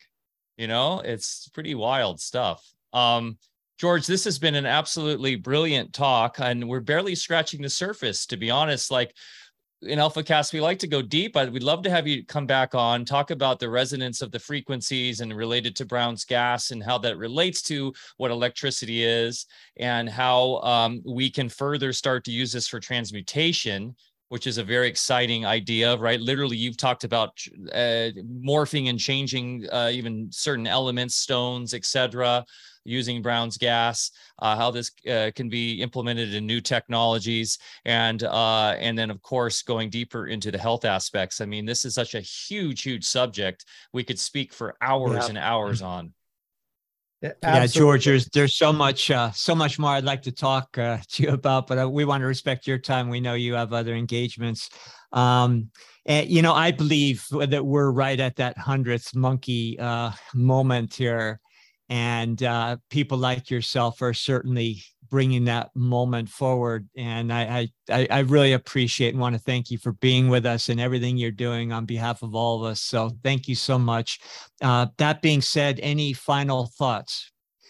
Well uh, a couple uh, three actually. Um, first four. First thank you for being on this platform and my being able to help so many more people. I am very grateful for that Second, I have a lifetime warranty on the uh, AquaCure machine. So anything that goes wrong with it, it's a manufacturer error, we pay for the shipping, the labor, and the parts to fix it, no additional cost to the customer. And I have a satisfaction guarantee, a one-year satisfaction guarantee, because I want to help people. And the, and some some things take a while to uh, mitigate. So if I can't guarantee that there'll be any kind of result or you get any kind of result. I can't prescribe, I can't do any of those kind of things. But what I can say is that you'll be satisfied or you can return the machine back to us and we'll refund your purchase price for a year. So that that that takes care of that. And the fourth thing is I think you guys have a um a coupon code, don't you? That, that people can help. We do. Yeah, uh, if you can that, tell people how to go ahead, Mike. You do. I this. have that pinned in the uh, current live chat. It's also in the show notes. Use the coupon code Alpha Vedic, uh, Alpha A L F A V E D I C for a sizable discount. And the link, the direct link to the machine right there uh, is eagle, eagle-research.com forward slash product. And then I have it forward slash AC50, the AC50. Uh, and uh, people have already been buying it through us for months. We've been promoting it and uh, it's we've been getting great great testimonials back. We'll send you more, George, as they come in, or guys send them directly to George. The more that we crowd kind of crowdsource this information and decentralize it and get it out, uh, the better. And that's really exciting, George, that you're opening this up to this sort of course so people can learn how to make the machines themselves, resell them, and and create businesses out of healing, which is what we're all about. Wow, yeah, I, am really excited to come back at some point and talk more about uh, all the other permutations of this. And also, if people have questions that you guys can gather, and I can, I love answering questions, we can uh, talk about those and answer those in, in a future time as well. Amazing. Future economy, uh, the future economy is obviously in the trades, from what I see, people getting back into the trades and in healing healing the planet, healing ourselves, healing the economy, healing the social structure. Healing is an is going to be the, the economy of now and the future. So uh, you're right, uh, right there, George, in the thick of it. hey guys, I hope you enjoyed this talk. If you did, please give us a thumbs up, give it a share with your friends and family. That really helps us get this information out. Uh, this will also be going out as an audio podcast. It's on Spotify and iTunes and all all those things. Podbean is a great way to download it and share it. Uh, and of course, this will be up on Cordal. This will be up on, uh, this goes up on Odysee and other platforms that cannot censor it. Uh, so please support us there, uh, unite.live as well, Sayer Ji's platform. And please go to George's website, support him uh, by buying one of these products, support your own health. And uh, that, once again, is all in the show notes below, eagle-research.com. Thanks again for joining us today. And please remember to get outside, get your feet in the dirt, go plant something, go for a, a hike, uh, get into Mother Nature. She's our best teacher and friend. Go show her some love. We love you, and we'll see you next week for Howdy Mickoski, going in deep into his new book, uh, Plato's Cave, and of course we'll touch on World's Fairs and Tartaria and all that fun stuff. So we'll see you next Thursday with Howdy. Cheers, guys.